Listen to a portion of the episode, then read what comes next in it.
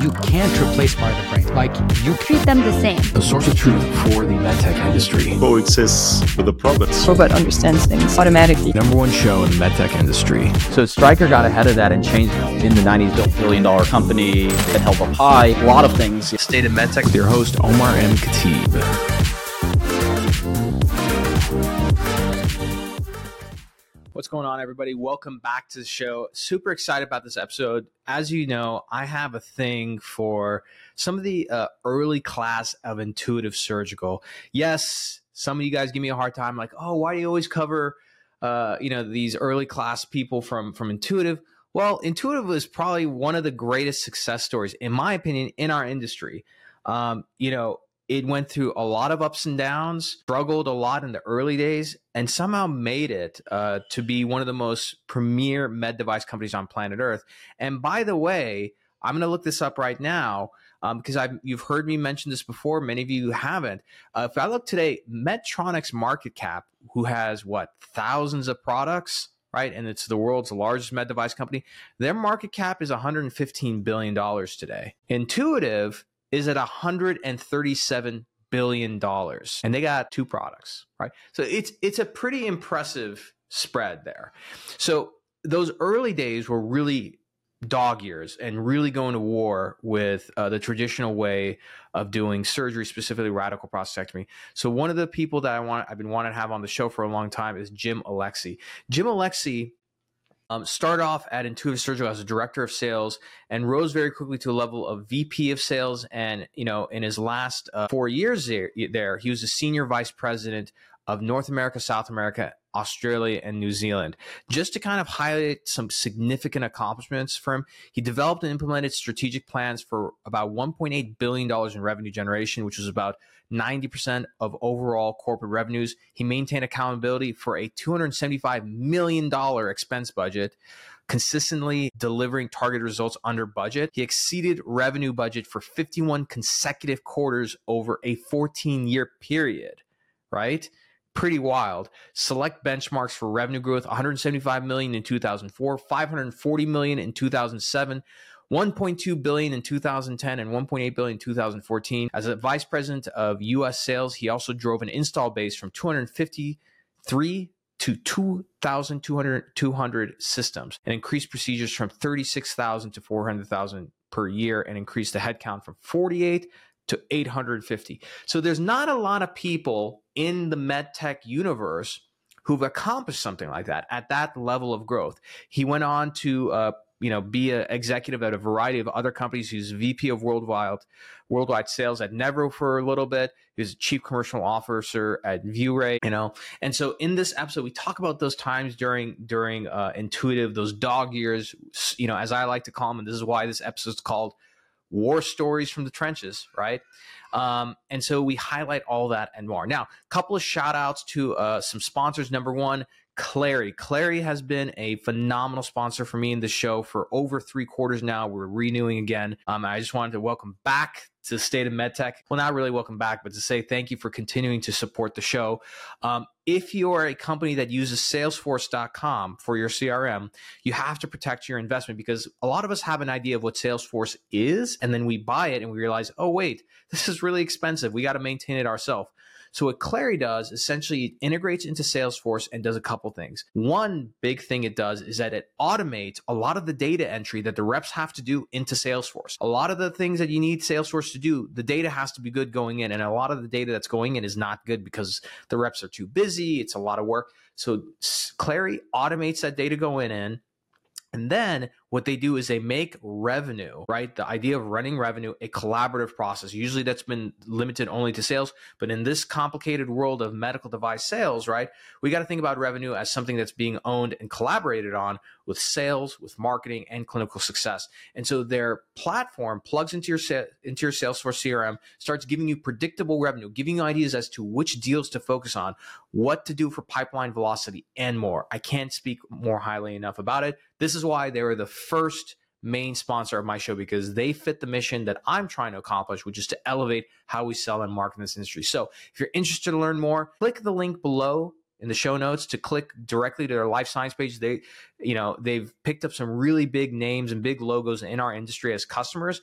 Uh, or go to clari.com, C L A R I.com to learn more.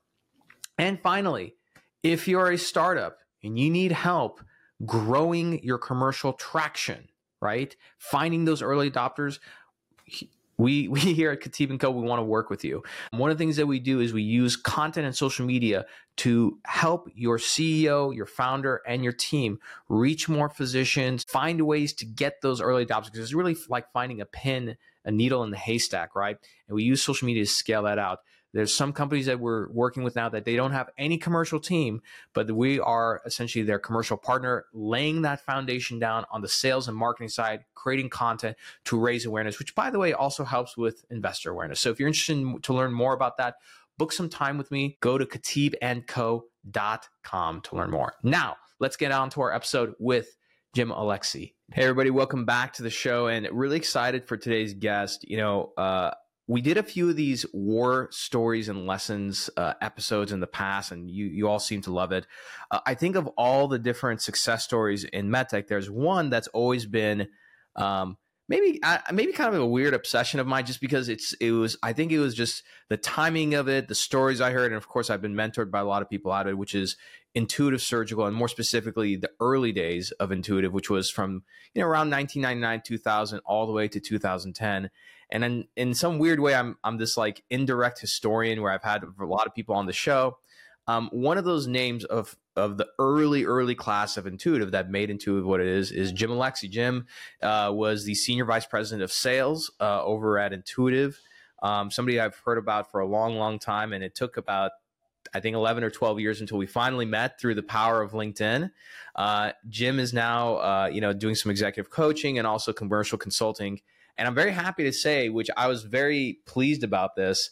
Um, and I think this is the future of I think MedTech leadership is that Jim is also an avid user of my software OmniCreator. So he's getting ready to put out some great content and whole, he got a whole series lined up for January. So Jim, thank you so much for coming on the show. How are you doing? I'm doing great, Omar. Thanks for having me. I'm really excited to sit down and talk with you. Oh, same here. Same here. Well, before we get into it, you know, uh, a lot of people, at least in the you know laparoscopic robotic space, you know, are familiar with you. But for some of my audience who are not familiar with you, maybe you can give a little bit of background on who Jim Alecxih is. Like, where'd you grow up? Um, how did you get into medtech? Because very few of us go to college saying, "Oh, I'm going to go to buy sales," right? And maybe give us like sort of a little like snapshot of your career, and then and then we'll get into the good stuff, which is all the uh, stories and you know lessons from the trenches of Intuitive. Sure. I grew up on a family farm in uh, in Lancaster, Pennsylvania, right in the middle of the Amish country, and I went to college in a uh, a small school outside of Dallas, Texas. Didn't have two nickels to rub together, and um, I became a paramedic, which is how I put my way through college. And it was great because you could work 24 hour shifts and put all your classes on Monday, Wednesday, Fridays, and work Tuesday, Thursday, 24 hours and uh, sometimes you'd sleep the whole time. Sometimes it would be uh, it would be nonstop. And so I thought I wanted to be a physician. And uh, after four years of being a paramedic, I decided that was not the life for me. But uh, I I decided I wanted to get into medical device sales.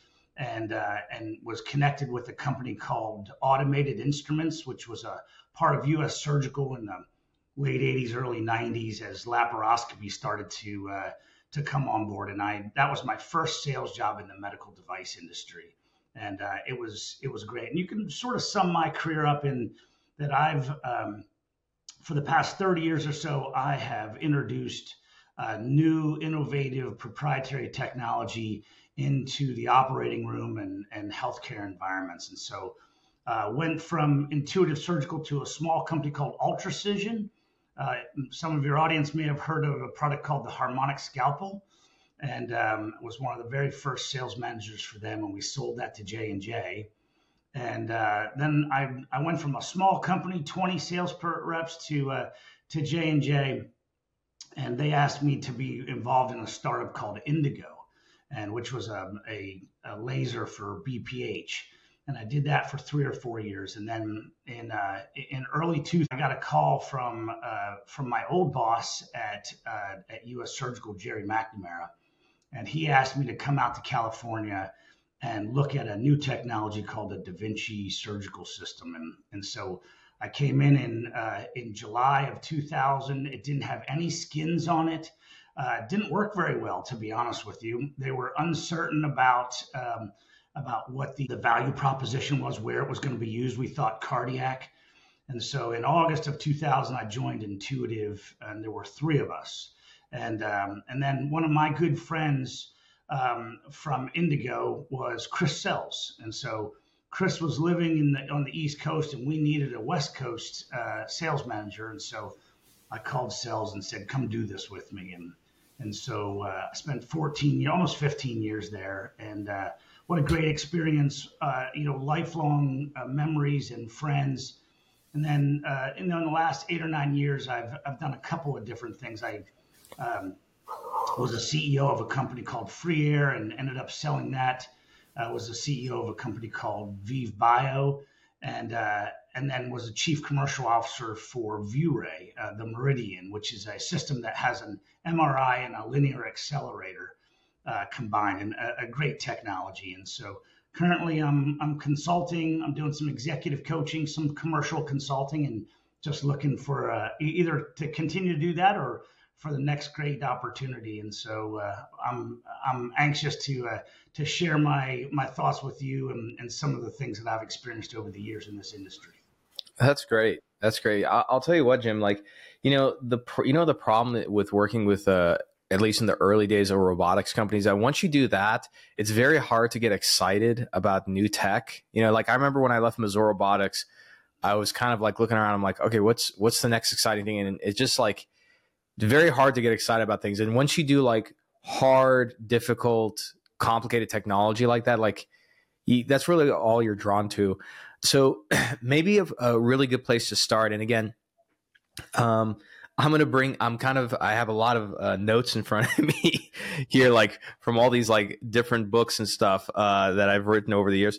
Um, so I'm going to bring up things I heard. Uh, and so you're going to validate and add some color to it. So like, okay so one of the things that with with intuitive so intuitive uh the, the da vinci robot came out of um out of uh, SR, sri i believe right stanford research institute yeah and initially with darpa so the government the, the initial idea was that a a combat surgeon is millions of dollars and 10 years to train and so if you had a mash unit if for those of your audience have seen that old show mash uh, in the Korean. Great show. I've seen that show. My dad watched it as a surgeon. So, so you know, imagine as they're as they're close to the front lines, you're putting highly trained, difficult to replace people in harm's way. And so the initial value proposition was they could have a remote robot in you know a, an operating room close to the front and the physician would be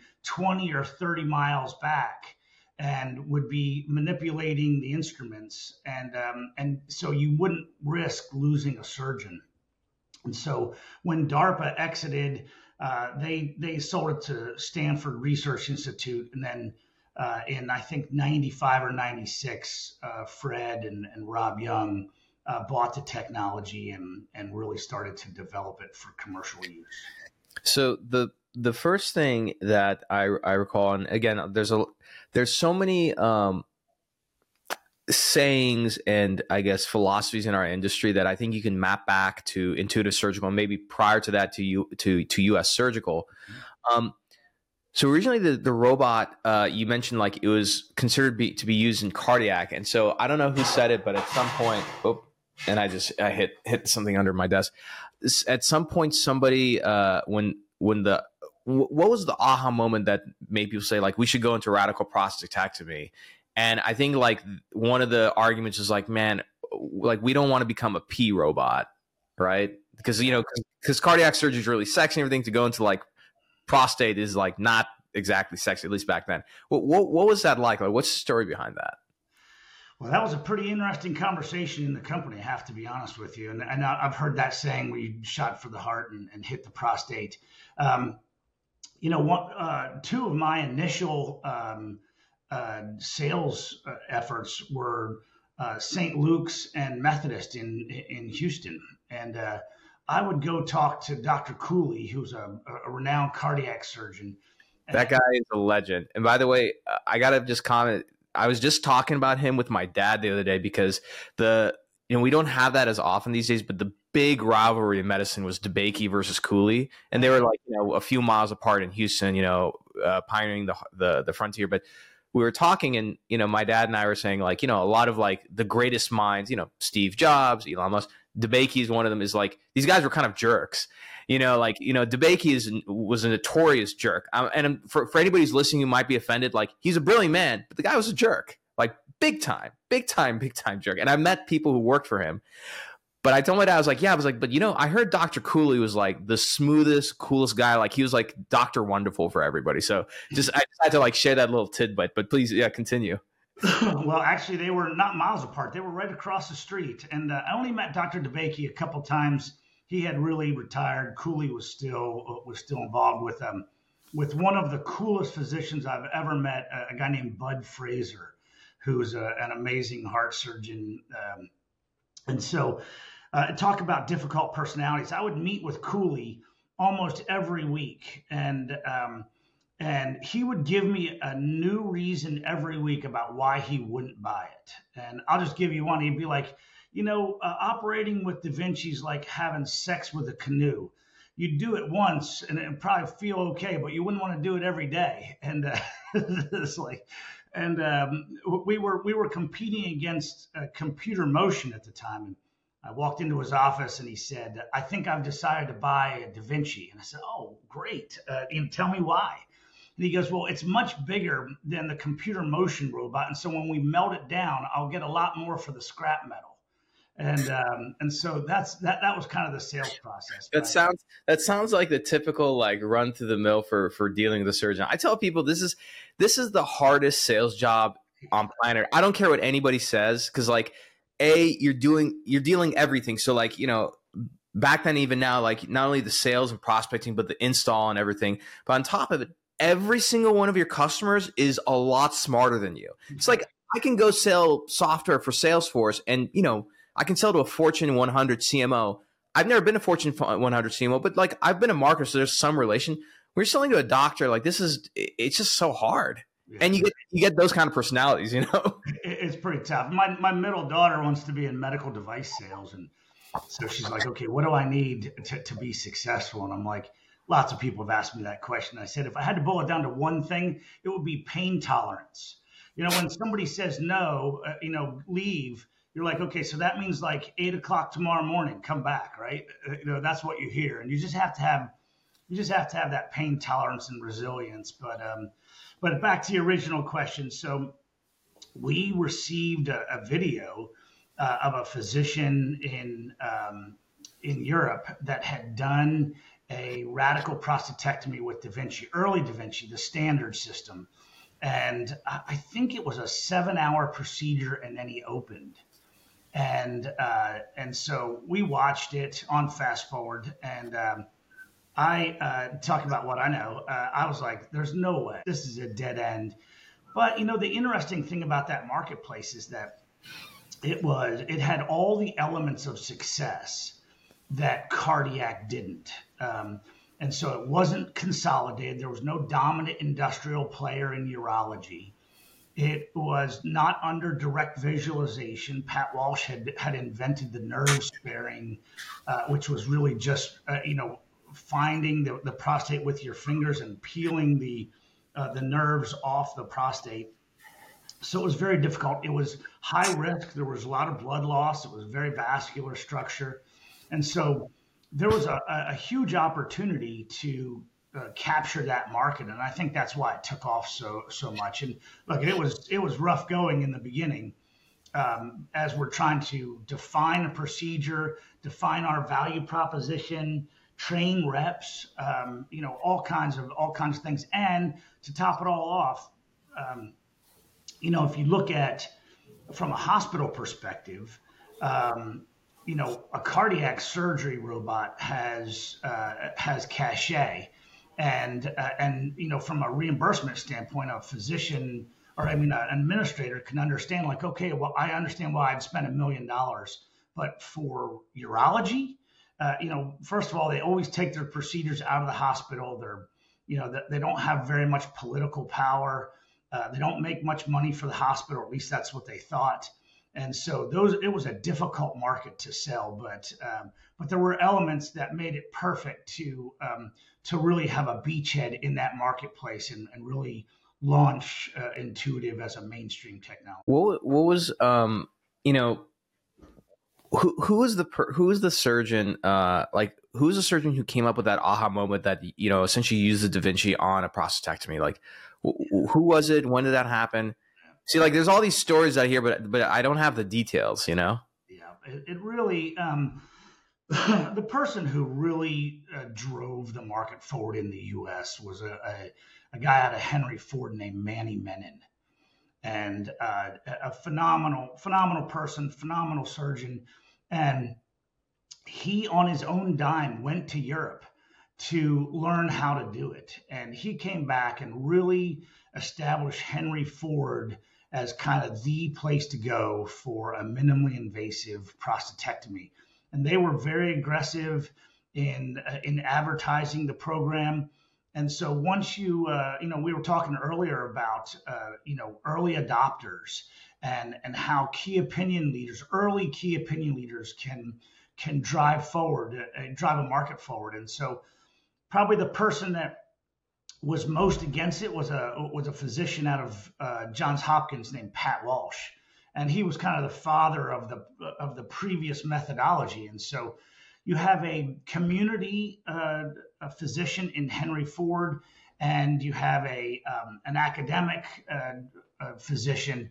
And so it was very interesting to see the adoption by the society. So on one hand, people from all over the world were coming into Detroit to get their procedure done and on the other hand, the academics were like, "Oh no, it's a marketing tool. It doesn't have any clinical value. It's, you know, it doesn't have any uh, any data behind it." And so those were interesting market dynamics that uh, that we had to contend with. Interesting, yeah, and I think what was was most interesting back then is you know even even up until I think 0809 um, was social media was really in its infancy. Like you really didn't have, I think the iPhone came out in 06, 07, but you didn't even have social media apps until maybe 08, I think. Right. And so when you would hear about it, you would see it on the internet and everything. So I, you know, I heard like at conferences, you know, when you guys did your exhibits, like it was just, it was just wild because like everybody was coming to see this thing like in, in person. What, what was that like? Cause when I was at Mazor, uh, and we would exhibit the robot at uh, at spine surgery conferences. Like part of the training and part of the thing I prepared like our sales team for was just like you're gonna have surgeons who are just gonna act like morons and they're gonna just come by just to talk smack and just to get in a fight with you. Like oh, yeah. literally, they like I'll never forget. Like, no offense to anybody because I'm from the South, but there was this one doctor out of like Wyoming or Montana, and this guy had like the most bastardized version of a like southern draw mixed with some like mid middle America accent. It was so bad. And he came over and he's like, "Tell me about this here thing." And I was like, "Oh man, here we go." So what what, were, what was what was that like at the exhibit hall for you guys? Like, give us give us some give us some stories about what what was that like? You you, must have had people coming by and just throwing rocks. Oh my goodness! Um, you know, first of all, intuitive. Um, uh, back then, maybe not so much now, but but back then was notoriously uh, fiscally conservative, and so they would. Uh, How fiscally conservative? I, I, know where you're going. How fiscally conservative, Jim? well, I'll put it to you this way: I was the VP of sales before I ever had my own room on any meeting with Intuitive. Chris Sells was my roommate for six years. And so I just want to repeat that. So when you guys would have your national sales meetings and everything, you're an executive sales salesperson. You guys shared rooms. Oh yeah.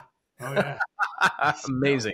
Oh yeah, I would look at. Uh, I would go to California, and I wouldn't even think of first class. We'd sit in the back, and and uh, so, but they would always get one of the worst booth spaces. Uh, we, we, used to tease. We'd be like, wherever the restrooms are, that's where you could find the uh, Da Vinci, and um, and so they would have to look for us, and um, and so, you know, early on, just like you said, people would be like, "Oh, this is a big marketing tool. This is this doesn't have anything." But you know, what they would also see is a line of forty or fifty people that would be waiting for a test drive. And literally, in, some of those early uh, urology meetings, we'd give people the hook. They, they, they would want to, you know, it would be like a one minute test drive, and somebody would want to spend three, four, five minutes, but you had 40 or 50 people waiting, and you'd be like, okay, you, you need to go. And, um, and so, yeah, it was it was a little bit of both. A lot of excitement in the marketplace once it started to take off, but but you know, with any new technology, um, you know, when they don't understand it and it's disruptive, they always go to the same places. It's slow, it's expensive, it doesn't have any value. Um, and so that's their own process of of selling selling themselves where that wherever that physician is on the curve of adoption um, i'm sure you've you know you know jeff moore's um, uh, you know, adoption curve, you know, wherever they are, it, it, usually is the same objections, you know. And I used to say to, to physicians, they'd be like, it's too slow. And I'd be like, you know, really, when you look at it, where is speed on, on is, is speed of operation in your top five things? Because I certainly would never go to a surgeon who said, you know, my claim to fame is I do these procedures quicker than anybody else. I'd be like, well, thanks, but I'm going to go some, I'm going to go to the slow guy who's really meticulous and uh, and so they use speed or cost or one of those things, and it's really not. They're they're just in the process of of going through their own adoption cycle. I completely agree. And by the way, like you know, when I um, so again, like I, I'm I'm this I feel like this uh, the son of intuitive in some weird way because you know being mentored by Chris, you know, some of the guys who I was mentored by out of out of intuitive, so Chris Sells, Chris Prentice, mm-hmm. Tim Morawski, Ken Husted uh, some other people, Joe O'Connor. Uh, you know, uh, there's a long list, and so part of that is like there's a there's a uh, some required reading that I got. So when I when I joined Mazor, um, I was um, fresh out of medical school, so like the only thing I knew how to do was just like study and teach myself. So I would ask like, what what, what should I be reading? And a lot of people didn't have ex- uh, like suggestions except for the guys who came out of intuitive. And so like on my back shelf here, and I think like uh, you'll appreciate. It. So, uh, barbarians at the gate. Oh, that's a great one. That's one. Bureaucrats to Be- bureaucrats, barbarians, barbarians to to bureaucrats. Yeah, so barbarians to bureaucrats. Um, hardball. Yeah. Hardball. Hardball is another one. Hope uh, is not a strategy. Hope is not a strategy. I know. I don't have that one. That's a good one. I gotta get that. But of course, the the um the foundation, and just, I just pulled this out, is uh, crossing the chasm. So this is my version. I was fortunate enough to have Jeff Moore on my show because he, I, I was writing about different versions of this, and I had my own like adaptation. And he, he, you know, I finally got to meet a brilliant guy.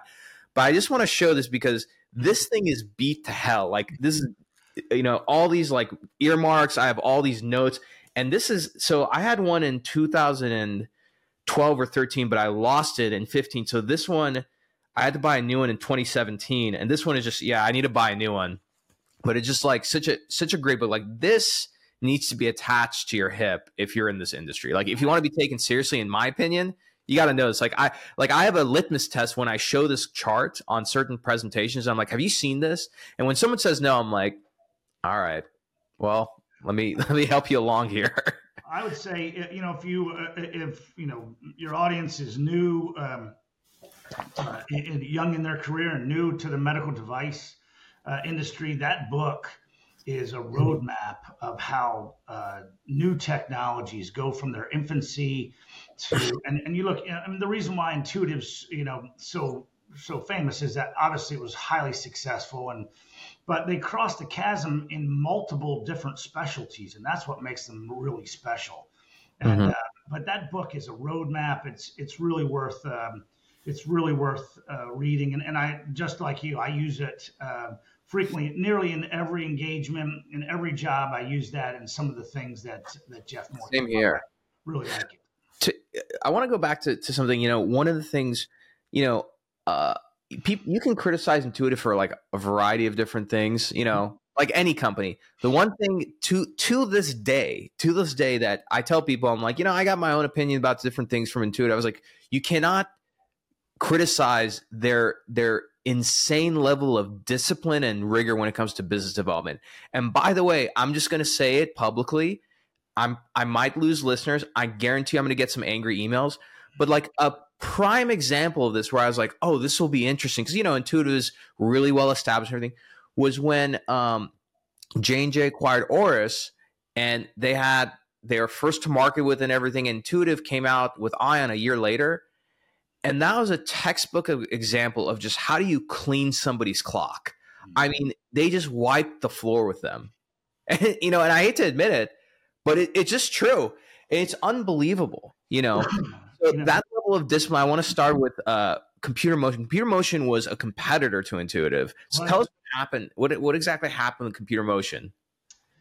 Well, Computer Motion uh, was a small company out of Santa Barbara and uh, a competing technology. And um, they were more voice activated than, than we were. So we, we um, they, they tried to sell us against that we didn't have any haptic feedback.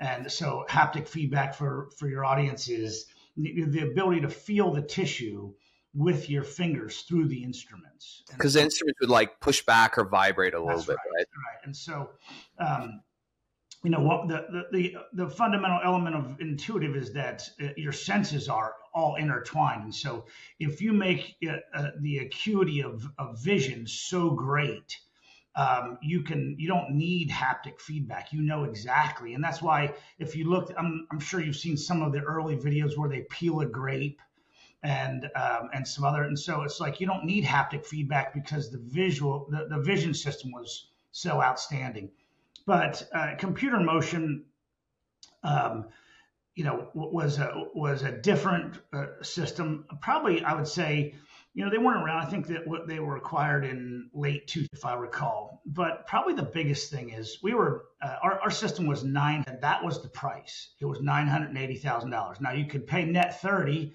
uh, that, that was that was where we negotiated, and so that's a really difficult stance for a new company with a new technology in the market to say we're not going to discount, and um, and so our average sale price was you know ten thousand dollars, and uh, Computer Motions was anywhere from I I think I recall like two hundred and fifty thousand to a million, and so they were big deal makers, and and um, and so I give Lonnie Smith credit. It was very difficult as a as a sales manager to to walk in and say, okay, I've got this unproven technology that's going into a, a nascent market that is uh, that really we don't have a tremendous amount of clinical data, and it's uh, we don't really at that point we hadn't engaged with De Lage Landen yet, and so we didn't really have any leasing uh, options. It was just buy it for nine hundred and eighty thousand kind of take it or leave it.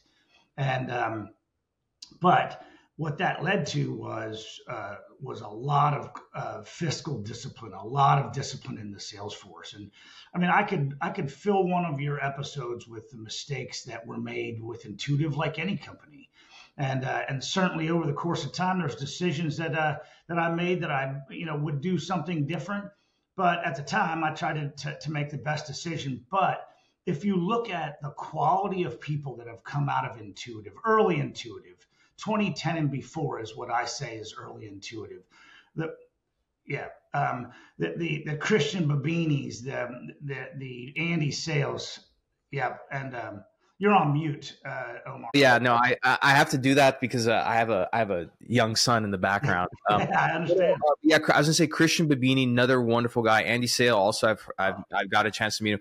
I'll tell you a great story about you know because again this is like story hour with Intuitive. Um, when I first met Christian Babini, he was the VP of sales at at MedTech Rosa, which was our competitor at Mazor, and I didn't know anything about him. Nor did I know that he was uh, Sells. Uh, Chris Sells is like I think first manager. You know, so they had some history, and so, and I like I've been around the block, not only just in spine and robotics, like now that with my own company, I've been in so many different parts of the industry.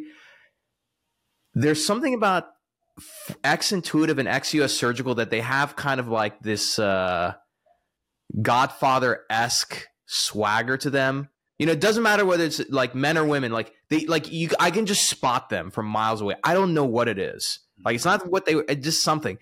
But I remember, um, I was at the booth and I saw Sells start, you know, walking down the aisle, and it was a big aisle, and it was like during non-opposing hours, and Babini was walking towards him, and I like nudged him. I'm like, oh shit, that like, are they gonna fight each other?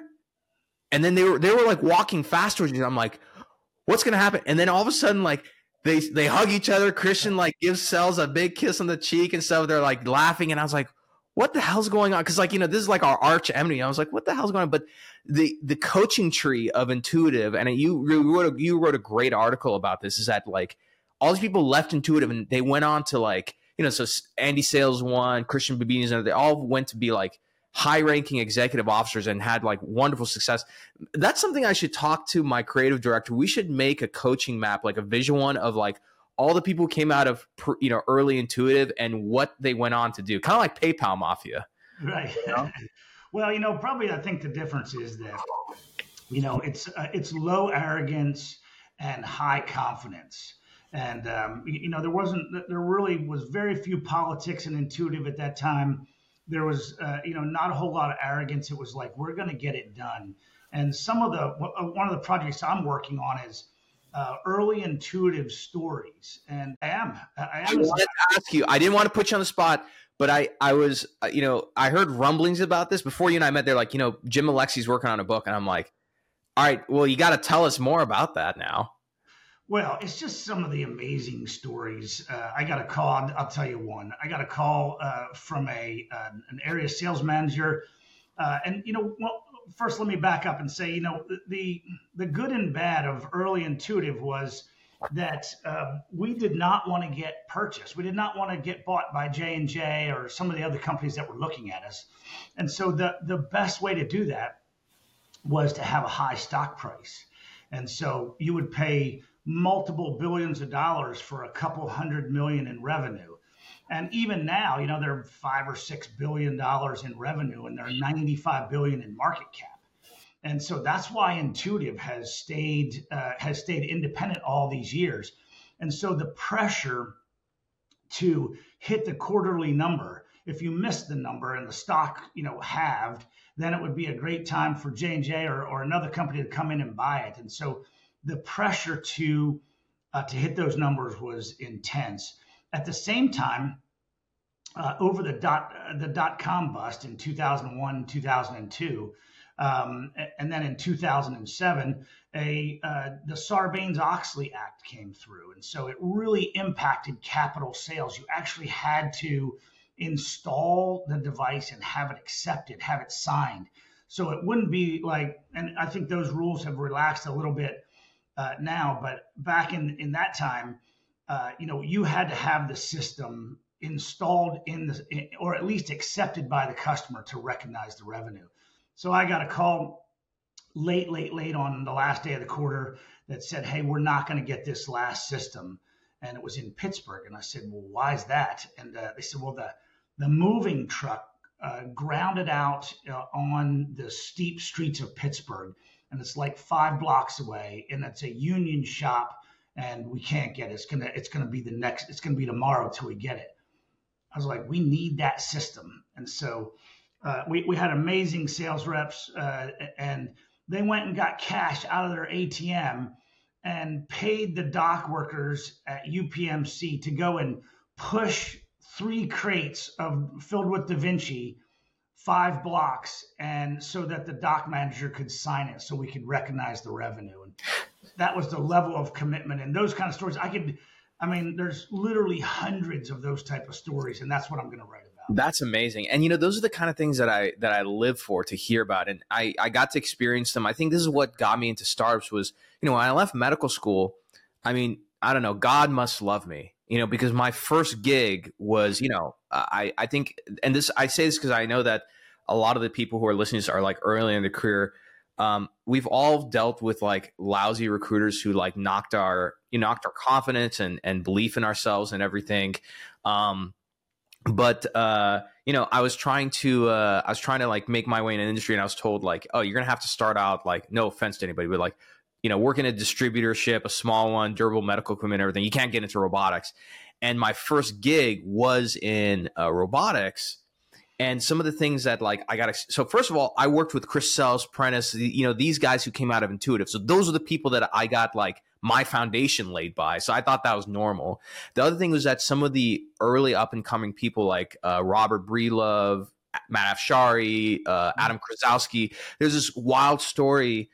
Um, I believe it was Adam Krasowski. No, it was Sean Stewart and, and Robbie Breedlove, where in the middle of like this insane snowstorm blizzard in Texas, um, they needed to complete a case. And so they risked their lives, literally driving out to the middle of nowhere. They got out of their cars, um, did a handoff of the robot, and then went and completed a case. So, like, that stuff I just absolutely love. Like, you don't hear stories like that, no offense, in the SaaS world and tech world, because it's not the same, no. you know? Uh, you know, Lonnie Smith, this, the then CEO of Intuitive, uh, introduced me to a uh, an investor named Ace Greenberg, and um, he had a um, uh, Ace had a, uh, a, famous saying. He hired PSDs, which uh, they were poor, smart, with a deep desire to be rich, and uh, and so I looked at a, a lot of uh, a lot of uh, different type of people, but um, you know they all had the same thing that you know a lot of them grew up poor or you know without a whole lot of resources, as, as I did on a family farm um, and uh, or grew up in a family business, uh, something where they had to work, you know, insane hours and, uh, and without a lot of money. And so they understood this was an opportunity unlike any other. And I think you look at those kind of people and the resilience, the work ethic, the pain tolerance, as I mentioned before, those are the kind of people that are that are really successful. And and so um, you know, in this kind of an environment, there's people that are successful in different types of companies and um, and so, but in an early stage startup, uh, you know, it, it, it requires a, a, certain level of commitment and um, and a personality to be successful. Oh, hundred percent, hundred percent. Well, you know, um, early and intuitive. You know, one of the things I I heard was, you know, would you say that intuitive started getting traction, like serious traction in the market, like around 03, 04? Yeah.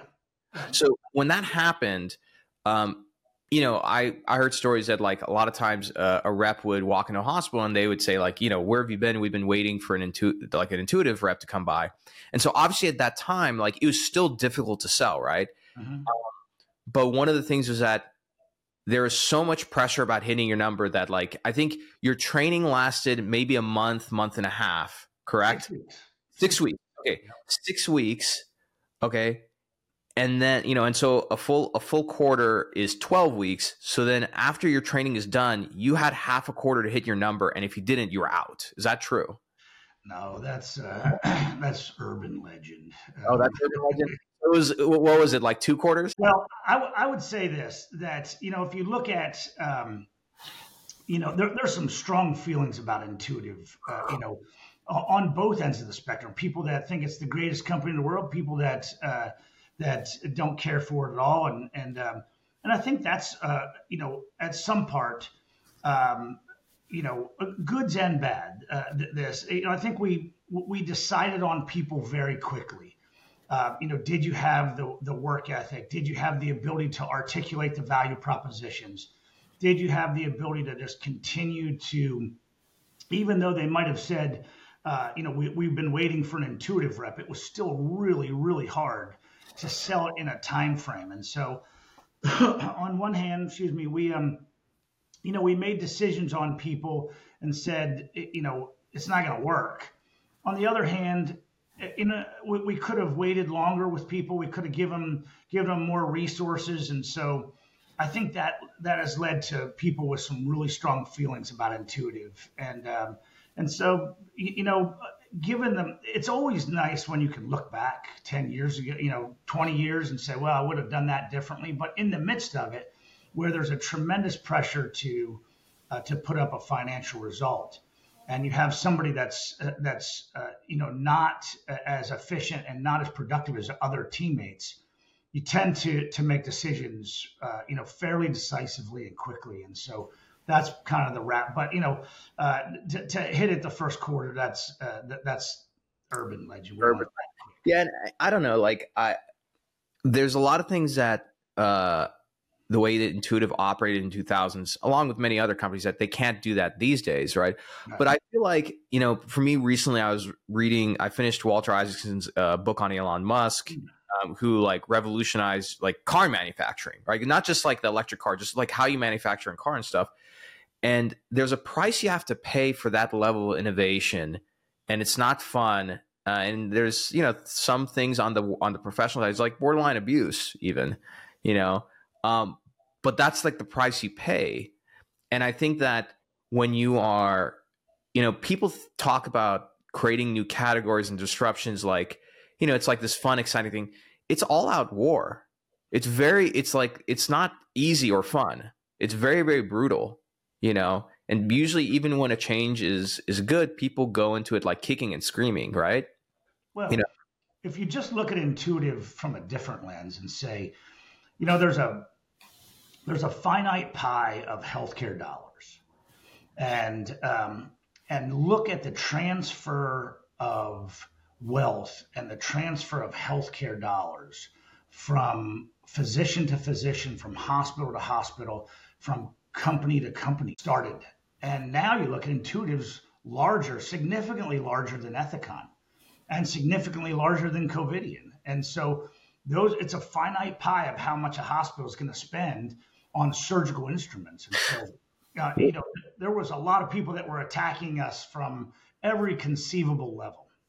Give us some examples of that because you know one of the things that again when you come up when you're trying to challenge the status quo, it's only not only this ch- status quo you're challenging, but like the people who are making money off the status quo, right?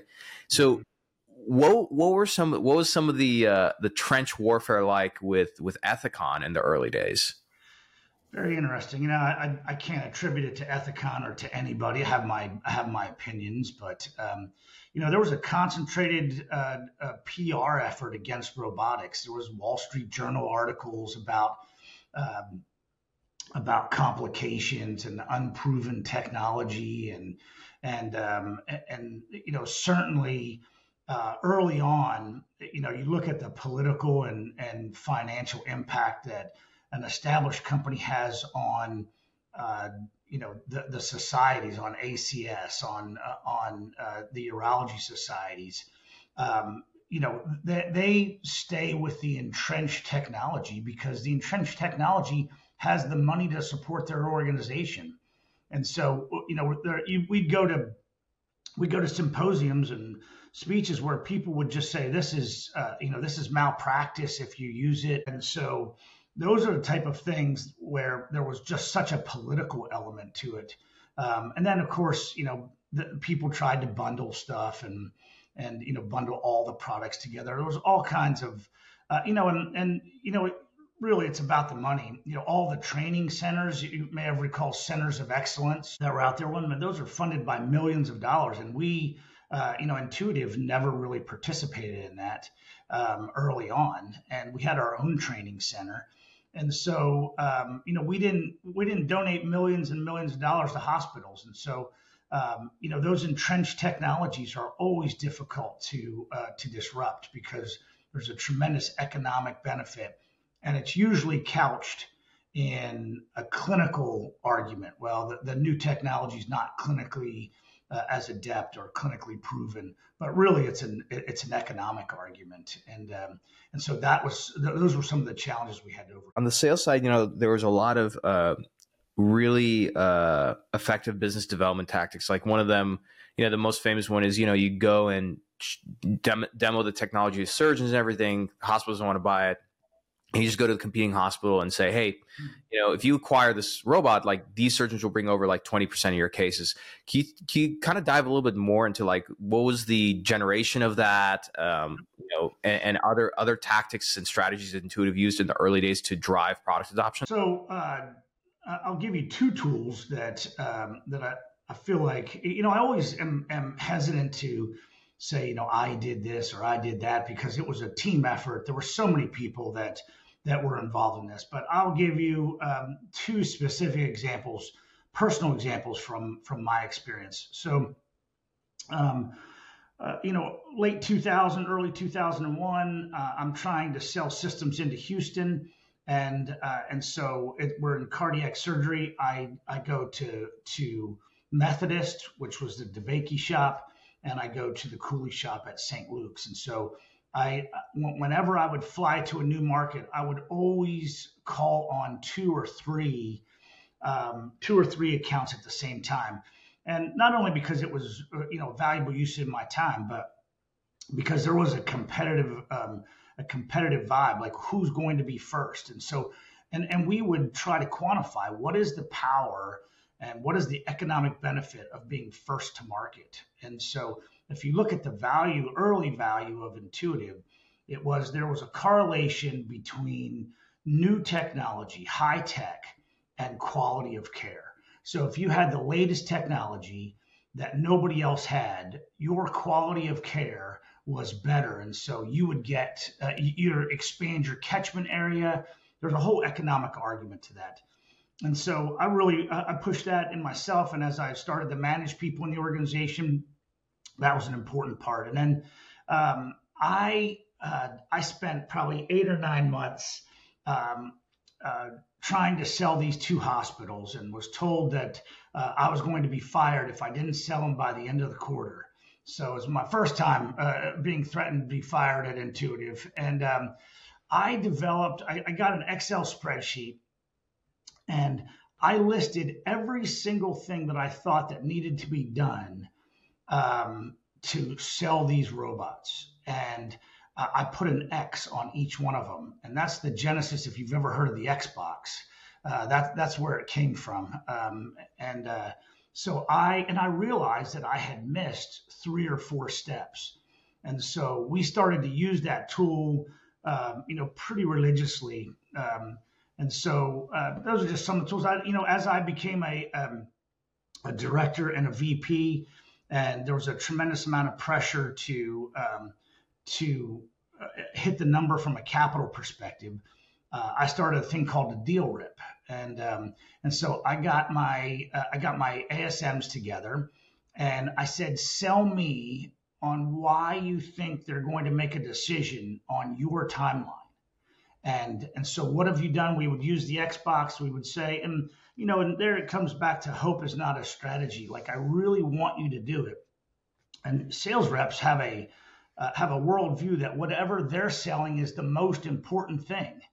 And uh, an administrator, of course, has multiple things they're working on. And so, uh, you know, you had to have impending events. You had to have compelling reasons why people would act on your timeline versus their timeline. And so those deal reps served as a litmus test to, for me to go back to to Jerry and to Lonnie and say, this is how many we're going to sell for the quarter.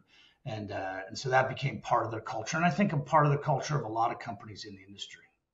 Yeah, well, I'm definitely, uh, you know, the Xbox I'm definitely familiar with, and I've heard like different versions of it, you know, so I don't know like how exactly, you know, like it all got brought together. Did you work with anybody else on that, or like, uh, you know, so like there's that, and then there's there's deal rip. Like I won't mention the name, but like for deal rip, there's somebody who was like not even early intuitive, and they were like taking some credit. I'm like, dude, don't even start. Like you, you had nothing to do with that. It's so funny.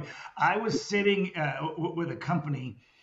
Um, I won't mention them, and uh, and they were. Uh, I was uh, I was doing a consulting gig, and a uh, a sales rep stood up and said, "I have a tool."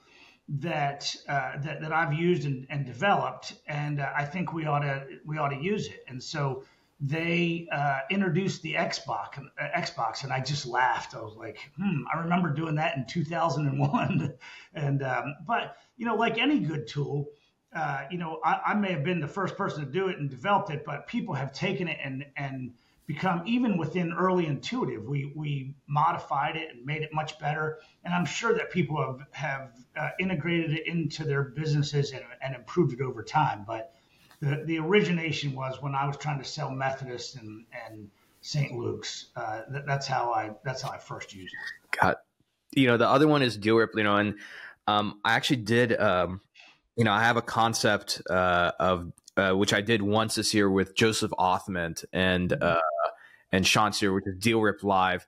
Um, I want to do more of those. The only problem, so the the concept was that uh, we get reps to submit real deals, and then we, you know, strip them of the company, of the hospital, everything. So it's like anonymized. Right. Uh, but when I was trying to do more of them, like it's just really hard to get more people to submit it. So like, um, you know, I might try you know an attempt this year. I just want to. It's kind of like an like ESPN game day analysis. Is you know I just want to make this industry fun. But deal rip, I feel like is such an important thing. And uh, I remember when I left Mazor, I went to other companies and they didn't really do that. And I was like, you know, and even now with my own program, like I would talk, I'll talk to reps and territory managers, and I'm like, well, who are you reviewing your deals with? And they're like, well, just me and my manager. I'm like, that's it. I was like, well, how are you, you know, like how are you like stress testing these deals? And I feel like that's such an important thing. It's it's like a very uh um spiritual experience. What, what were some of the most iconic deal rips uh, that come to mind from from Intuitive? Well, my very first one uh, was probably 2003, 2004. The very first one I did was in Atlanta, and um, I think there were six of us in the room. So this is super early intuitive. We're just. Do you remember who was in the room by any chance? Um, I'd have to. I think maybe Mike Morawski was there. Was one of the early ones. Henry Charlton, uh, what was a uh, what was an area sales manager. Yeah, I, I connected with Henry. He's, he's great. We, have been trying to get him on the show, but the the stars haven't aligned yet. So we'll, we'll hopefully have him on soon he's a he's a phenomenal salesperson and manager, and and uh, has done has done great things with his career. Um, but I guess let me back up on the on the uh, deal rip for a second and just say, you know, I think there's a couple of uh, of purposes. Um, one is, you know, the, the power of intellectual and experiential diversity. And so when you have unrelated people with different life experiences and different methodologies look at the same business problem. They come at it from different ways. You know, Chris Sells and I are a great example. We are great friends, but and, and both highly successful, but we approach the business totally differently. I was very process oriented. You do it the same way, or, or, or you know, do the same things very effectively. He was an artist you know, and and and probably one of the, the best capital equipment salespeople that I've that I've ever been associated with. And so if you bring those two differing views together and you say, well, have you tried this? Have you tried that? Whereas you and your manager probably have the same view of how to get things done. And so that's the first thing. The second thing is that under high pressure environments, most people revert to I want it to happen so so badly and and I need it to happen that I convince myself that it will happen. And and so that and and what happens is they say we're going to get it, we're going to get it, we're going to get it right until the last week and they say, "Oh, we're not going to get it." And so you surprise the organization and one of my management mottos has always been I'll I'll take good news, I'll take bad news, but I don't want to be surprised. And so the deal rip was was a way to really get grounded in reality. So what what you want as a sales rep or a manager or, or CEO doesn't matter. It's what the customer wants. It's the customer's timeline. And so the art of sales is trying to figure out how to make your timeline the customer's timeline.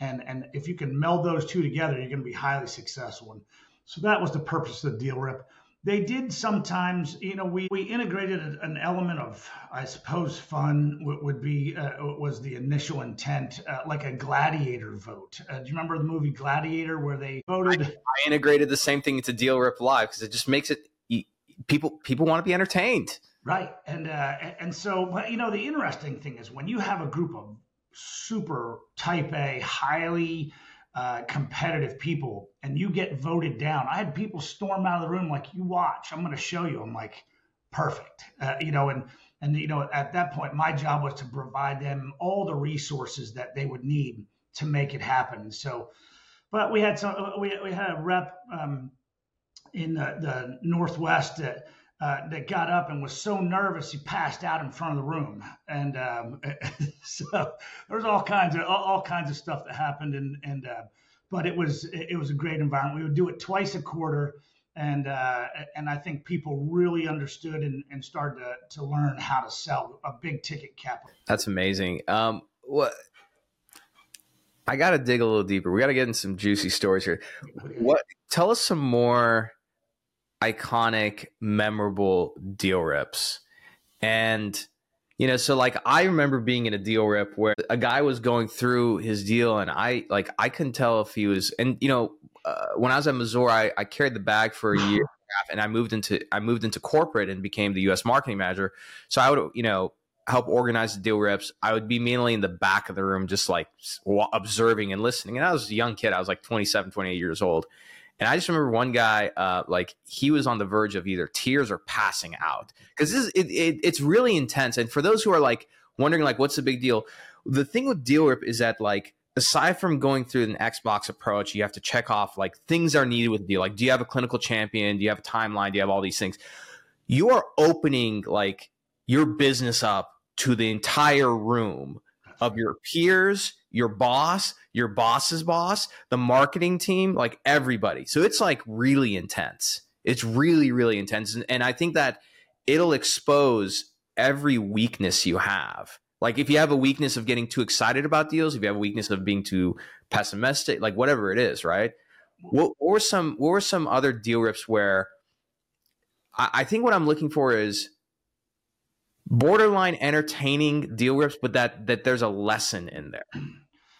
So, one of the uh, as a manager, um, you know, one of the the uh, the goals that uh, that's good to have is that if you can develop a culture where your organization becomes self-policing and uh, so you don't uh, you know it's kind of the players only meeting in the nfl you know they're a self-policing organization you don't need coaches you don't need managers to come in there and so probably my and i won't get into to too many specifics but i would say the most entertaining ones were when people uh, lied in front of their uh, you know kind of you know uh, stretched the truth what did they What did they lie about? Oh no, no, no, I'm I'm holding you to what you said. What did they lie? Like some examples of things they lie about. And the reason why I say this is because salespeople at some point start to believe their own BS. Well, they do, and it's it's dangerous to the organization because again, it sets a precedent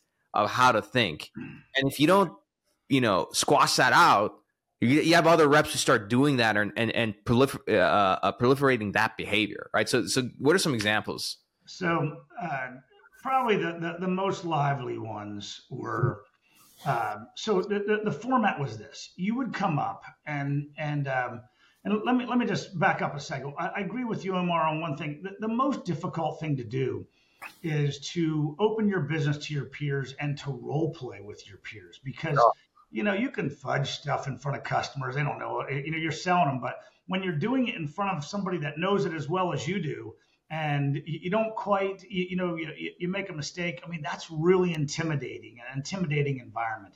And so the deal were probably the most entertaining, the entertaining ones were I'd sit on the back row and really my role at that point had come down to like, okay, I'm going to save somebody up front from themselves because instead of the, the format was that they would come up and have, you know, five to 10 minutes to present their deal. These are all the things that all the, the core activities that I've done to drive the business forward here are the core activities that I have scheduled, and here's why I think it'll it'll uh, sell by the end of the quarter. And you know, in, in the beginning, people would be polite, and then we would uh, the the deliverable we would give three activities that uh, that they should do uh, by the time we would meet six weeks later. And if they had done those three things, and then uh, you know they would have a best chance of, to sell it, and then we would gladiator vote. Well, there were times when somebody would come up and and particularly on the second one where they had not done the three things the three core activities and they would try to lie about it. And uh, and like oh i couldn't get to them or they weren't available. And then you have a self-policing organization that just starts to rapid fire questions to those people. And that's why you know sometimes i would be like okay time out or, or uh, you know th- this is like uh, you know throwing uh, Christians to the lions in in the Coliseum. You know? What were the three core activities? It could be anything. It could be impending events. It could be uh, starting a red line. It could, you know, people would be like, uh, here's a great question that would come from a dealer. People say, for sure, I give it 90% chance. And so we would ask a question, what is their contract process? And like, who has to sign it? Who has to review it? And there's six weeks to go in the quarter, and it's an eight week process. So first of all, how do you reconcile that difference? And then what's your plan to accelerate the, uh, the, the, legal process to get this signed? And, um, and so it's not all about just clinical uh, support and, and being in the OR. It's about being in the executive suites and driving it forward. And so those are the, the kind of questions that would come out and, and really we would push people. Yeah. And I think, um, uh, uh I don't want to call it a lost art. It's it. There's better technology and tools available today than back then, right? I mean, just like something as simple as like you know HubSpot, where you can you know you have a pipeline, you can have content. You know, it's very easy to to have like great tools. I mean, a great sponsor of this podcast is Clari. So Clari has like revenue intelligence. They plug into your CRM and help you predict pipeline. I feel like one of the things that uh, a lot of novices don't do is think more about pipeline velocity and how do you take like for example three meetings and make them into one. Why do you think reps struggle with that? You know i think that um, and, and that is actually so funny you said that's one of the core tenets of, of early intuitive is how do you consolidate meetings? If you can take three into one you're going to hyper accelerate the business. And so i would say that most reps um, come in off on their back foot a little bit. Like um, you know, I would say a lot of reps are not comfortable in the in the C-suite, uh, and so that they're um, they're like, okay, like uh, let me give you a specific example. So they're talking to the CEO and they say, well, like who would be uh, the, the, the key person to lead this? And they're uh, they say, well, the VP of marketing is really going to to lead this initiative with the hospital. Okay, so an average rep says, okay, uh, and then I'm going to go and find the VP of, uh, of marketing. A good rep would be like, okay, uh, could you introduce me? Could you, you know, introduce me on, on VP? A great rep, some of the early Mike Hodgkiss, one of the greatest sales reps I've ever met in my entire career, would say, can we either walk down to that person's office or can we call them on the phone and bring them here? And that's the essence of taking three meetings or three activities into one. And um, and so if you continually do that and and you use your champions to to try to hyper accelerate the process, and while I'm here, um, you know, I'm going to to try to meet as many people and drive it forward. And I would ask myself, even when I was a sales rep, um, I asked myself, you know, did I drive the business forward today? or did I just like check one of the boxes? And the, the days that I really drove the business forward, I had such a sense of accomplishment and such a sense that I was that I was really moving moving things forward in a direction that I wanted. And so I think that was uh, that was one of the things that I, I've always used in my career. Yeah, so I actually had uh, the pleasure of working with Mike Mike Hodgkiss back in the day at uh, at Mazor. He, he's a great great sales exec. Um, He's also hilarious because he's uh, I think he's is he from Philadelphia? Uh, unfortunately, they're all Eagles fans up there. Brentnall. he has the Mike. I still like him. I still like I, him. Mike, but he's got the best accent. And me being from Texas, like when I hear these Northeast accents are so interesting. I just remember that one time. Um, again, Mike uh, uh, the, I want to ask you some stories about Mike. He had a, a uh, like an epic story out of Intuitive about turning around the territory. But one of the funnier ones I remember is that, like, uh, you know, sometimes when you take, uh, you know, surgeons to dinner or something, they get a little out of control, you know, on like what they order, and like you can't say like at dinner, like, oh, don't order that, right? And I remember uh, our accountant was, was on the phone with Mike, and I hear, the speaker, and and she was just like, Mike, what the hell is this? Like, you know, what, like, th- we, how are we going to reimburse the bill? And I just heard Mike going, Hey, I, I, don't know what to tell you. Like they, they, they, were out of control. I couldn't control them. like, sorry, this is probably a bad accent, but it was amazing. But Mike, uh, when he came to Mazor, so here, here's my experience in Mazor with intuitive salespeople. There's two kinds: the kind like Mike that came in and and succeeded and did well, and the other kind who were kind of riding the coattails of intuitive surgical and they thought they were really good and they came to Mazor and started from ground zero and they were not good and they got throttled like bad. So Mike at Intuitive, the story I heard about Mike was that he he was he had a real bad territory and just turned it around. Can you tell us some some like war stories about Mike? Yeah, I'll tell you. I, I, there's one in particular that is probably the most. Uh, I mean, it really set for me the litmus test of what like world class capital sales reps are all about. So I get a call um, from uh, from Mike said, "Hey, would you fly up to Philly and uh, and help me close this deal?" And uh, and I'm like, "Sure." So I hop on an airplane and I forget what hospital it was, but I go up there and I'm, you know, I'm thinking, okay, we're going to negotiate with the uh, with the the CEO. We're going to figure it out, and I have lots of stories about how I would do that with uh, with, with sales reps. I get in there. The Mike has 18 signed letters from physicians that they're going to go to the competing hospital if the CEO uh, doesn't doesn't buy it. So you know the close was like tink.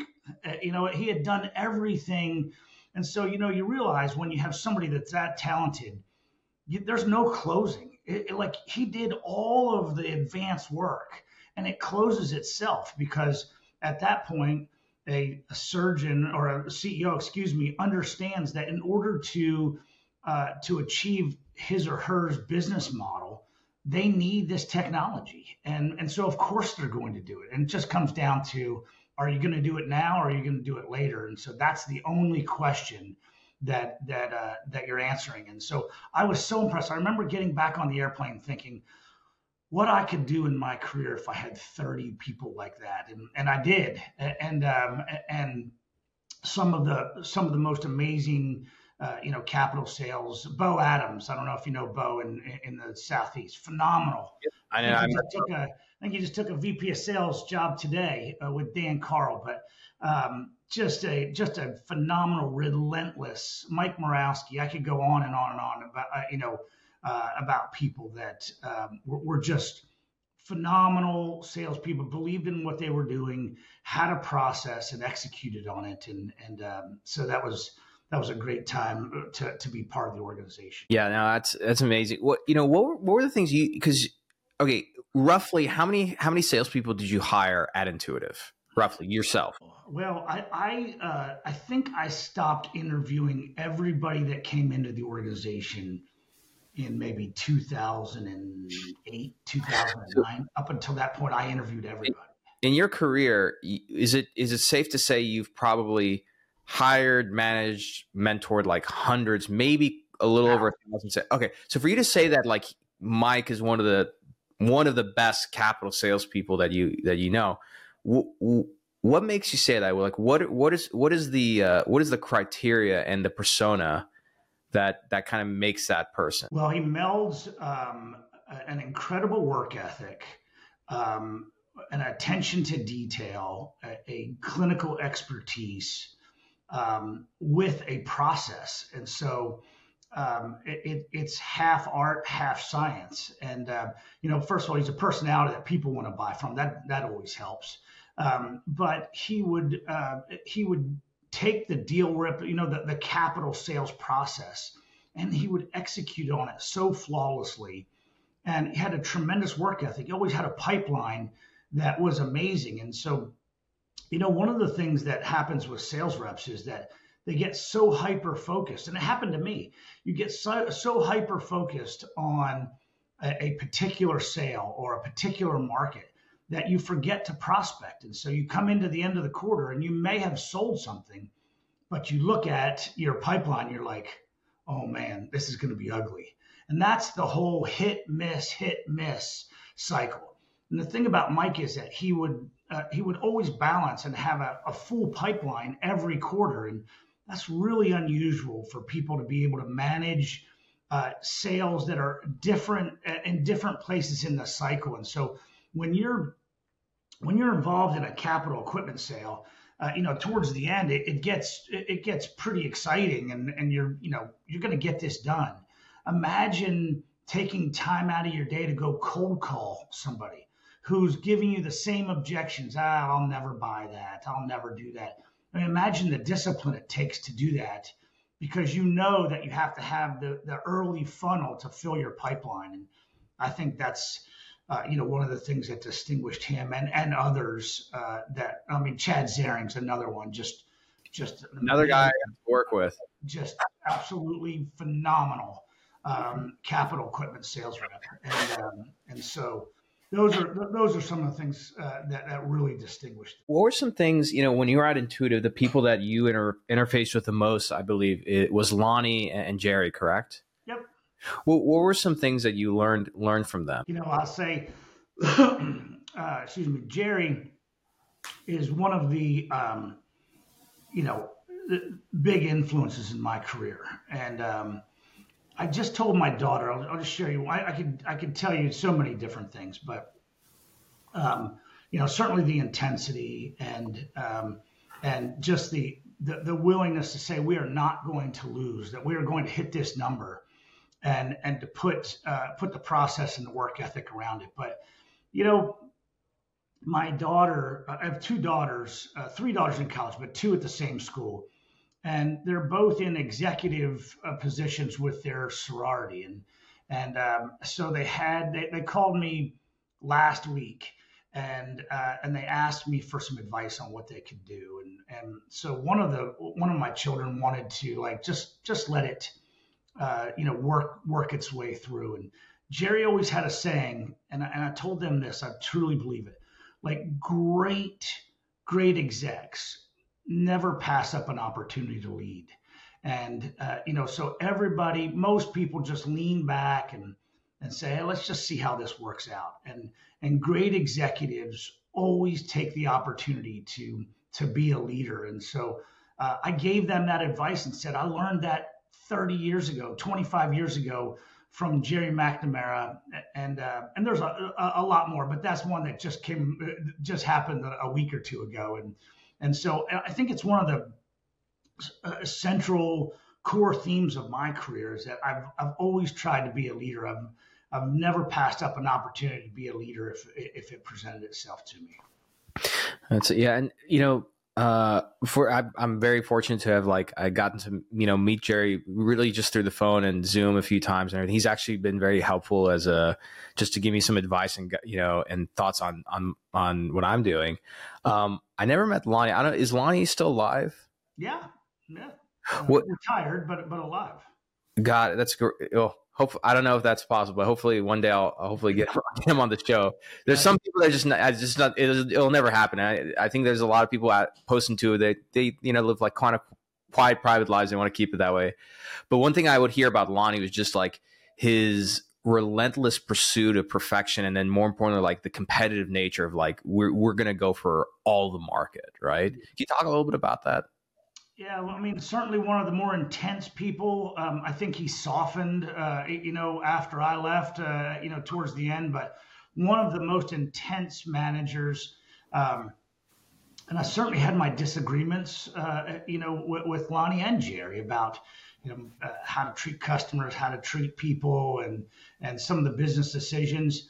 But I will say this: that um, you know, if you look at my professional uh, maturation process, kind of professionally growing up um, in intuitive has been invaluable to me because uh, you know Lonnie was so fiscally disciplined and uh, and so financially on top of it and and so process oriented um, maybe not as um, maybe not as people oriented as as myself or others, but really understand this is what we have to do, and and not only from a a commercial um, standpoint, but also from an R and D and a forward thinking. I mean, just to give you, a, I'll, I'll just give you one thing about what an amazing forward thinker he was. He put. I wish I would have listened to him, by the way, when I tell you this story. Um, I used to get intuitive options, and uh, and I would call them Confederate dollars. Uh, because they were useless. Uh, I mean, I, I, never. I joined in 2000. I never had an option. yeah, I just want to. I want to put it into context for everybody because I was pulling it up and, and, looking at it. So, like, um, intuitive from let's see, 2000. So 2000, the stock was trading at like two bucks. Yep. In 2009, it was like up to 11 or 12 bucks. So like, yeah, most of, most of the time that, you know, intuitive in the early 2000s, the, the stock was trading, you know, at it around like seven to 10 bucks. So not much, right? Not a big market cap. I'll tell you a quick story about that. So. I won, um, in 2001, um, a, uh, somebody else won a, won the, the director of the year award, and they gave him a Panerai watch. And uh, and I was like, wow, you know, I've always wanted a Panerai watch. So uh, so the next year, 2002, I think I win MVP or something, who knows. And I get up to the stage. I'm like, I tell my wife I'm going to get a Panerai. I'm all excited, and they hand me an envelope. I'm like, what is this?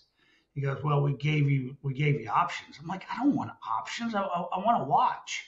And um, and so I bought a house with those options, by the way. But um, so fast forward like four years later, three or four years later, and I'm taking over the. I'm, I'm think I'm a regional VP. I'm taking over as U.S. VP of Sales, and I win the regional VP. I walk up on stage, and Jerry McNamara says to me, "You do realize this is the last award of your career."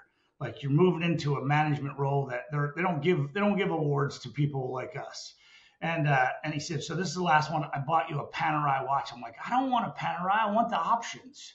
And uh, so it was. Uh, it, it, I still have that Panerai watch, but yeah, I used to call them Confederate dollars, and and uh, they, it, was you know it was difficult to imagine that that the stock was going to take off. And Lonnie showed me a a spreadsheet that he had done. This is maybe 2005, four, five, six, something like that, where our stock would be $750 a share in the next seven or eight years. And I was like, you've, you've lost your mind. And, uh, but he, he knew what was going to happen. He, he could, he could figure out that the market would respond if uh, people continued to execute at that level. And, and, uh, just a just a great forward thinker and a, and a, and a great manager. I think that the lessons I've learned from him uh, have just been invaluable to me.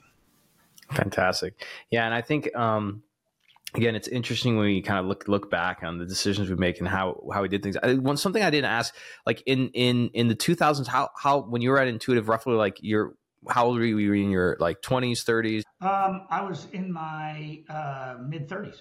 Mid 30s. Got it. Got it. So, um, well, uh, one of the other things that like uh, I heard a lot about uh, intuitive was, um, you know, the the importance of like clinical helping to sell capital. What what was that like? You know, because I think a lot of times um, salespeople they they kind of get this misconception of like great salespeople are just great closers.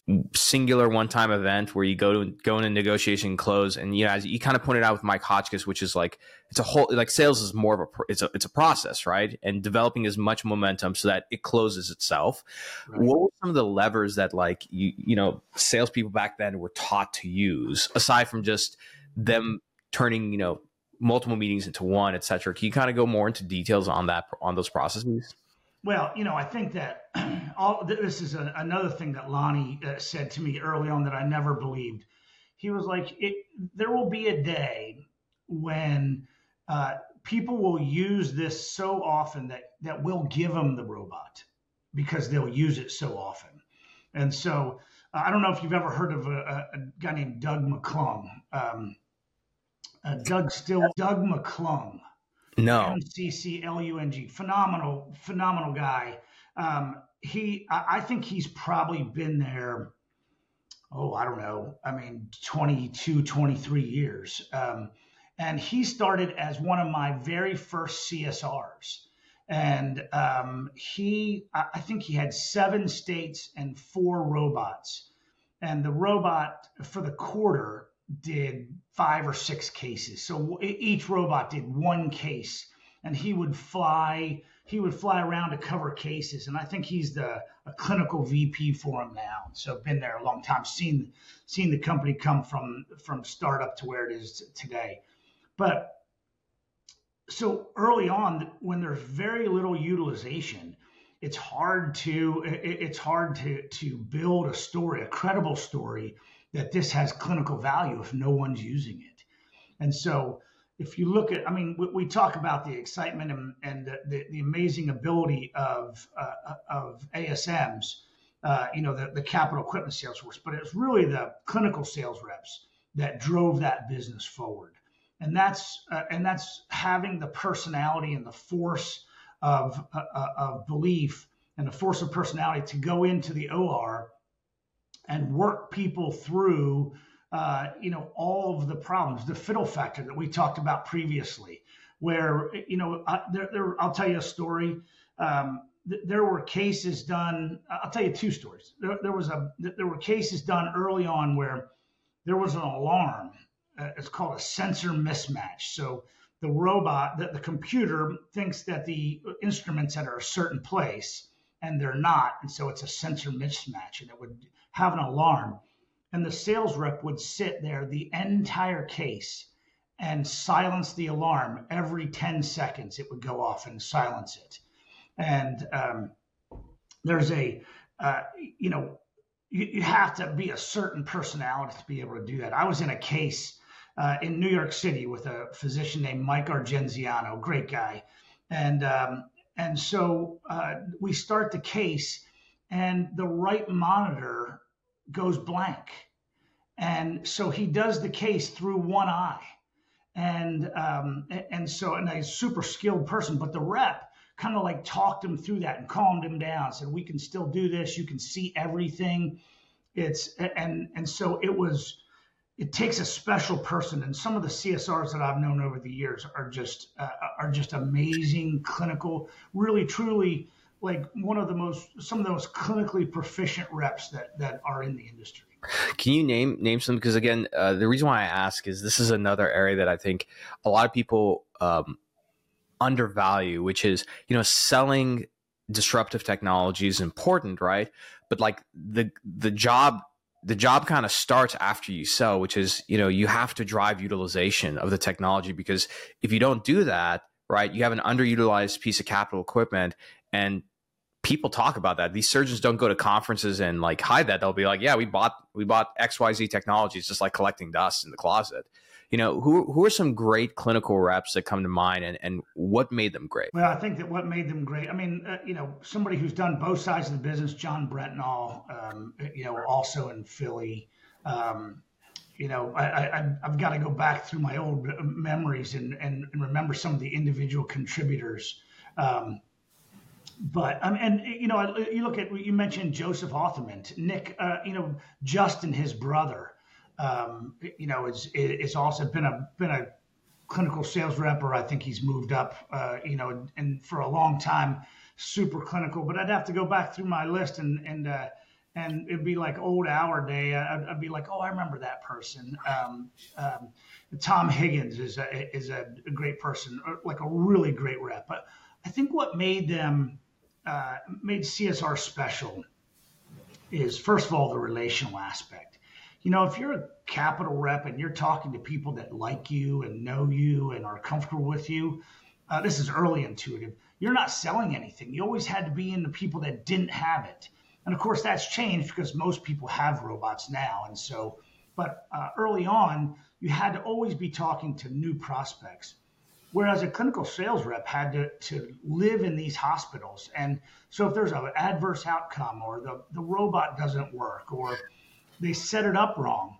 You know, you, you can't be like, well, you know what? I'm going to go away for a week or two and let things calm down. You got to go back in there the next day, and uh, and so you have to be technically proficient, clinically proficient. Um, I think that's uh, that's really uh, you know a little bit different than the one-time capital sale.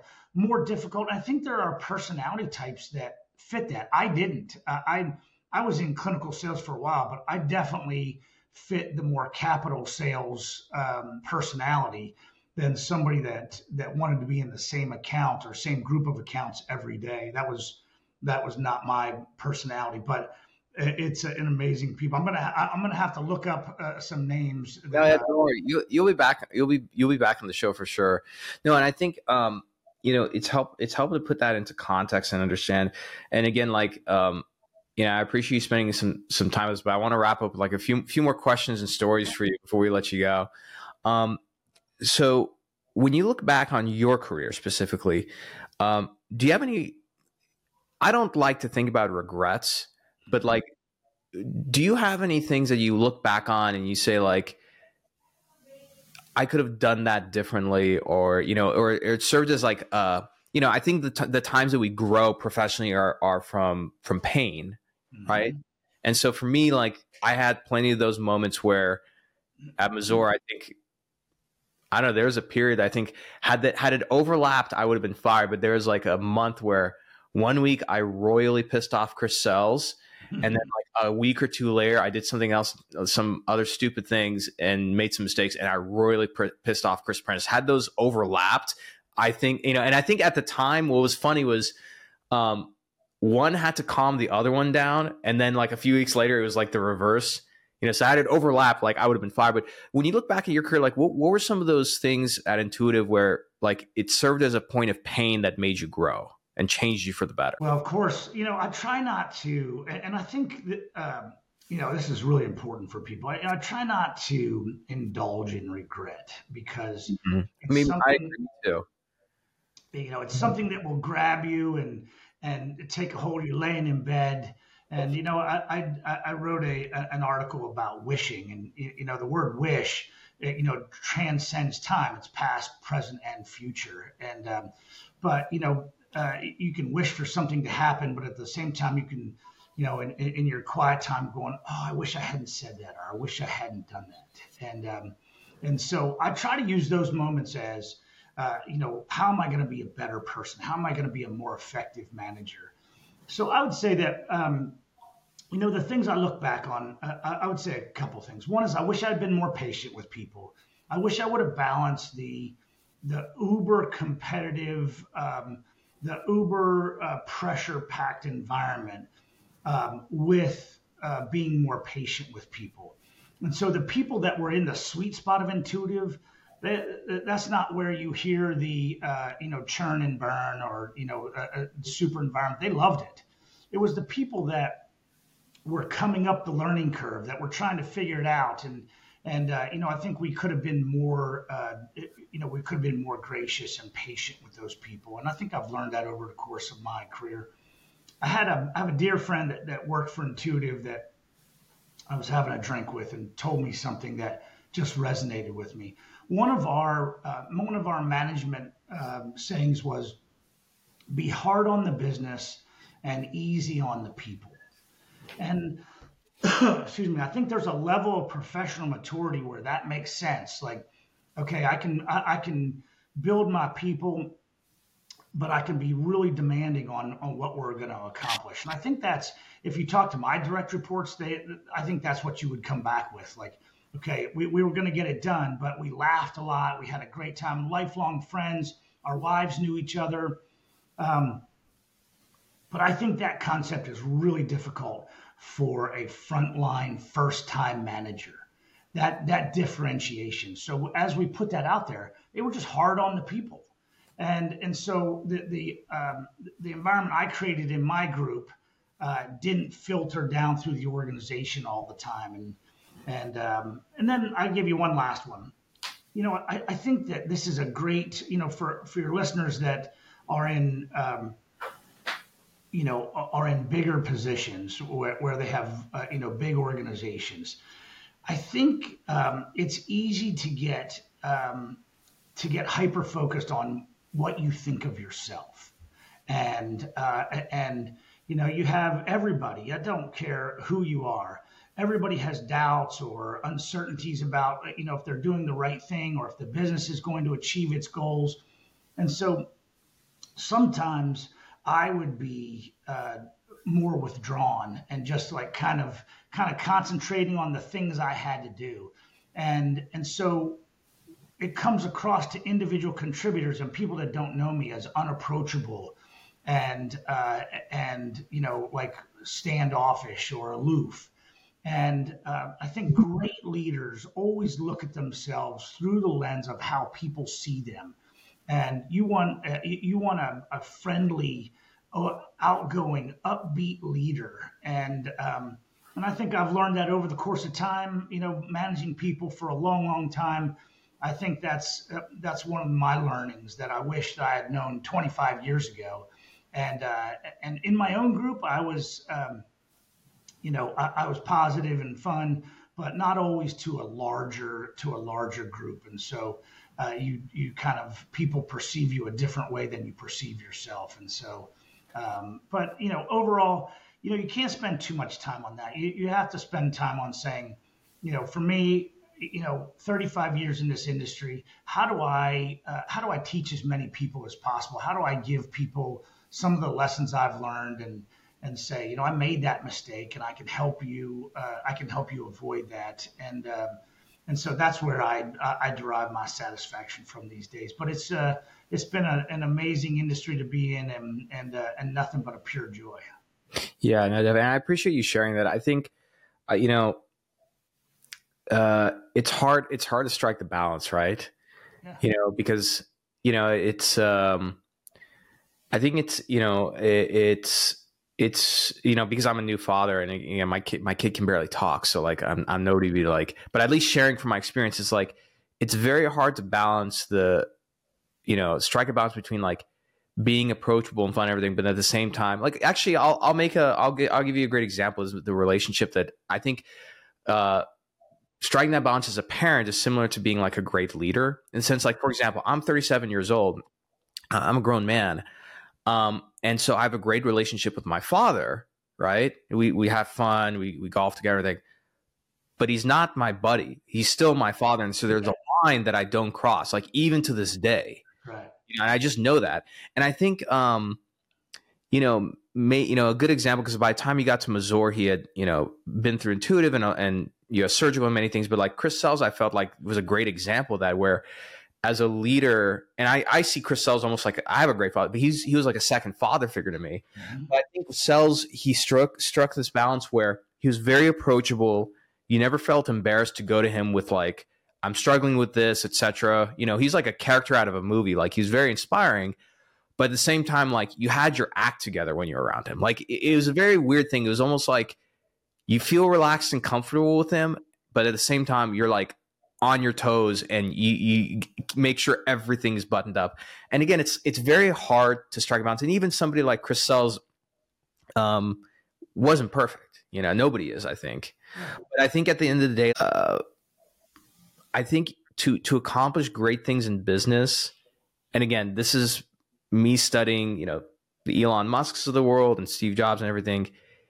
It it requires like a level of discipline and rigor and intensity that most people aren't willing to do. And I think that there's a genetic component mm-hmm. to this. You know, because I think if you go back thousands of years ago, I think you'll appreciate this. You know, there are people who are genetically wired where they they could get by with three hours of sleep a night, four hours of sleep, and those are the people who are guards. In, in our current society today, there are people who are like extremely high testosterone. Those are the people who go into Marines. We need people like that. I think the same thing in in uh, in in the in business. Like there are programmers and engineers who worked at Apple who can just work grind themselves to the bone and that that's all they wanted to do other people who can and i think it's just finding those right people and then plugging them in or i guess as Sells would like to say like finding the right place on the bus for them you know you know, I think um, you know the, the, the Elon Musk story where he's flying uh, to Europe with his family for vacation, and they have to move the Twitter servers.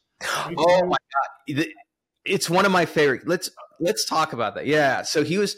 So so share that story. We'll, I'll play I'll play some color comments. So you so you did you read uh, his new the book or did you? Okay, let's talk about that. That's one of my. That's an example of like that's a different that's a different phenotype you know uh, and, and certainly uh, you know just for your audience in no way in any shape or form am i drawing any parallels between myself and elon musk. Um, but i would say that when you get into uh, a situation where you're just going to use your force of personality to make it happen.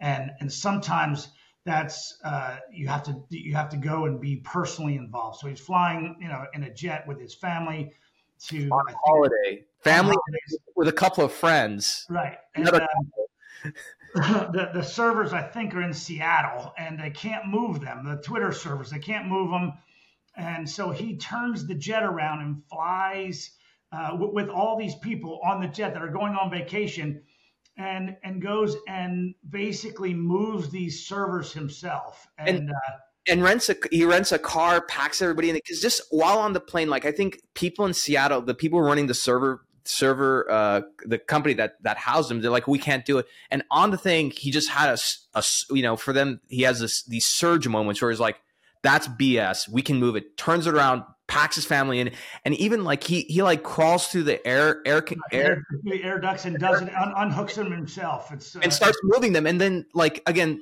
this is why I, I get excited about uh, a lot of the intuitive. Sorry, that's my son in the background. Um, intuitive stories is that like for him and his brother when they were trying to move, they went and like found some guys at Home Depot and paid them cash, like 10k cash, to help them like get some U-Hauls and move these things. So you know what I mean? My, um, I'll tell you my intuitive, um, my intuitive moment like that um, a little bit. So uh, I think maybe 2002, maybe 2003.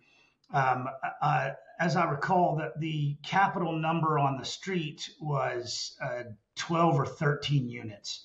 And uh, with one week to go, we had one unit installed and no pipeline, except for HCA.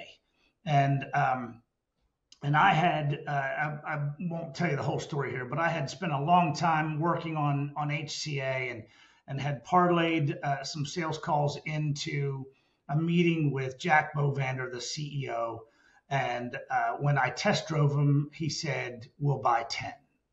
And uh, I was like, "Wow, okay." So you know, there's a long way between the CEO saying we're going to buy 10 and actually doing it. And um, and so I uh, I negotiated this deal uh, to Jerry McNamara's credit. He let me negotiate it, and um, and so it's the last week of the quarter, and part of our deal is to, to do this deal for 12 units, you have to take them this quarter. And they say no. And so I walk out into the into the hallway. Jerry's in Europe. And I said, good news, bad news. We we got the contract. They'll sign it, but they won't take them until next week.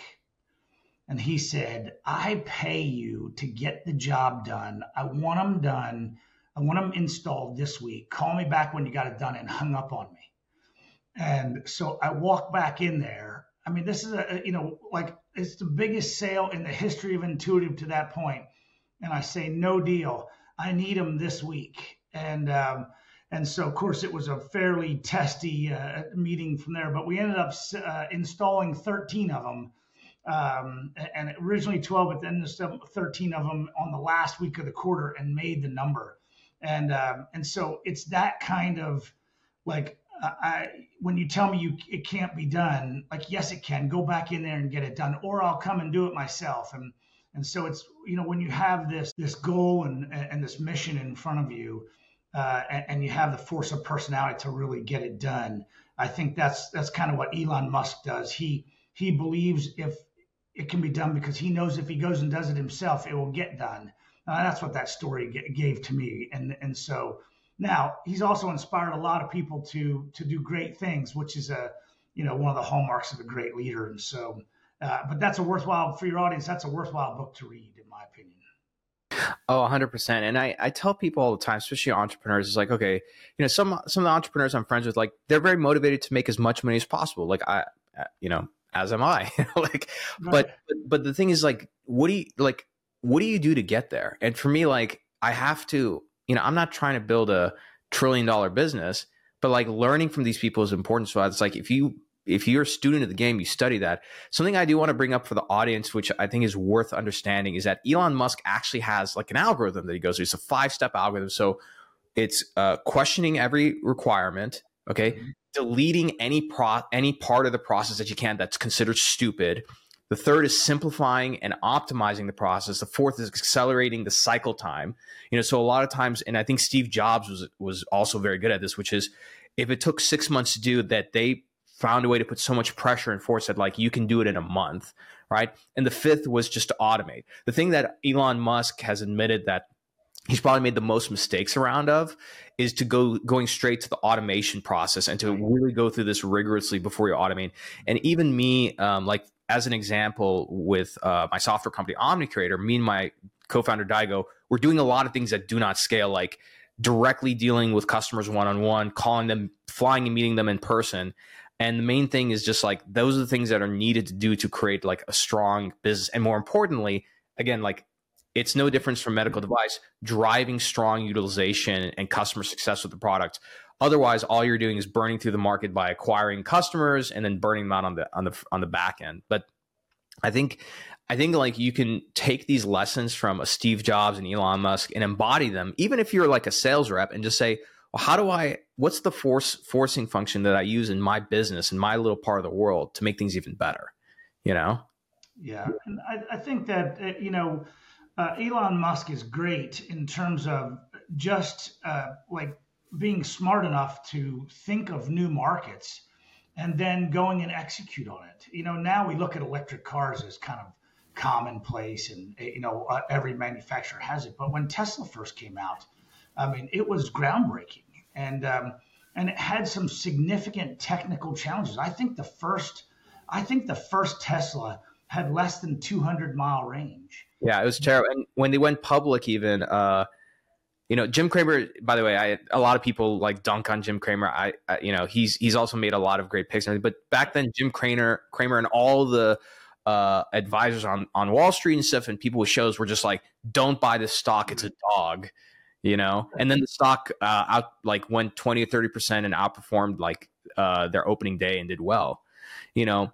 But I think like the big, I think the big thing that I take away from Elon Musk, one is like um, he he gets criticized, but again, not everybody's Elon Musk. He, so I don't recommend always doing this, but he looks at like ways to transform an entire market and then worries about a business model later for that. You know i think that's that's important. But the other side is just like i think that it's like the four minute mile. Everybody said it was impossible to break the four minute mile. And then who was it? Roger bannister who mm-hmm. broke it. Breaks it in that same year like uh, 20 other people do it so i think like constantly challenging things and this is the one thing that our industry I don't think does a good job. And I'm, at least in my own little world, trying to be a catalyst for that, which is to question how we sell and market. You know, like for the longest time, and even to this day, people say like you can't you can't sell like capital or you can't sell devices using social media or just like you know digital. And I think that's like, well, why not? Like we we buy a lot of other things. Like I know I know I know people who are, you know, they have like massive net worths who buy, you know, 30, 40, 50,000 dollar watches without ever seeing the watch. Like I have a friend who has purchased the last like two or three Ferraris. He's never stepped in the car or the dealership. Like it's all through FaceTime, Instagram, and they just get delivered. So I'm like, why can't that be done with anything else? So I think the one thing I want to see from the industry, and that's why I have people like you on the show and everything, is to just constantly challenge like our thinking in the status quo on how we do do things, you know? You know, I think the interesting thing is, you know, you, you look at the device industry and we kind of pride ourselves on delivering groundbreaking proprietary technology that that changes patient care and and the finances of hospitals. And then there's people in the industry that are resistant to new technology. As they sell new technology, they're resistant right? to new. Yeah. So, you know, I, I am. I mean, this is gonna. I'm dating myself, but you know, I was a sales rep when the very first bag phone, the car phone came out. People were like, oh, I'll never use it. You know, we used to, uh, I used to deliver my weekly reports on a, uh, on a disc and I would drive them to my manager's house. There was no internet. There was no, uh, you know, there was no email. It was all before that. And so, you know, you can imagine if somebody said, well, I'm not going to use a computer. I don't, I don't think that's going to be valuable well, you know, now it's become ubiquitous, and and um, and so it's the same thing with AI. Is, is is certainly if you're not using, if you're a rep and you're not using AI, if you're not uh, if you're not writing letters and then editing them using an AI platform, if you're not using social media to connect with your customers, you have this incredible uh, platform right in front of you, and you, you're you're way behind the times. You don't, you might not realize it, but you are way behind the times. And um, and I think that's one of the things that, quite frankly, you know, I've, I've I'm I'm not a great networker. I'm I'm working. That's that's my development area for 2024. Is I want to be a great networker. And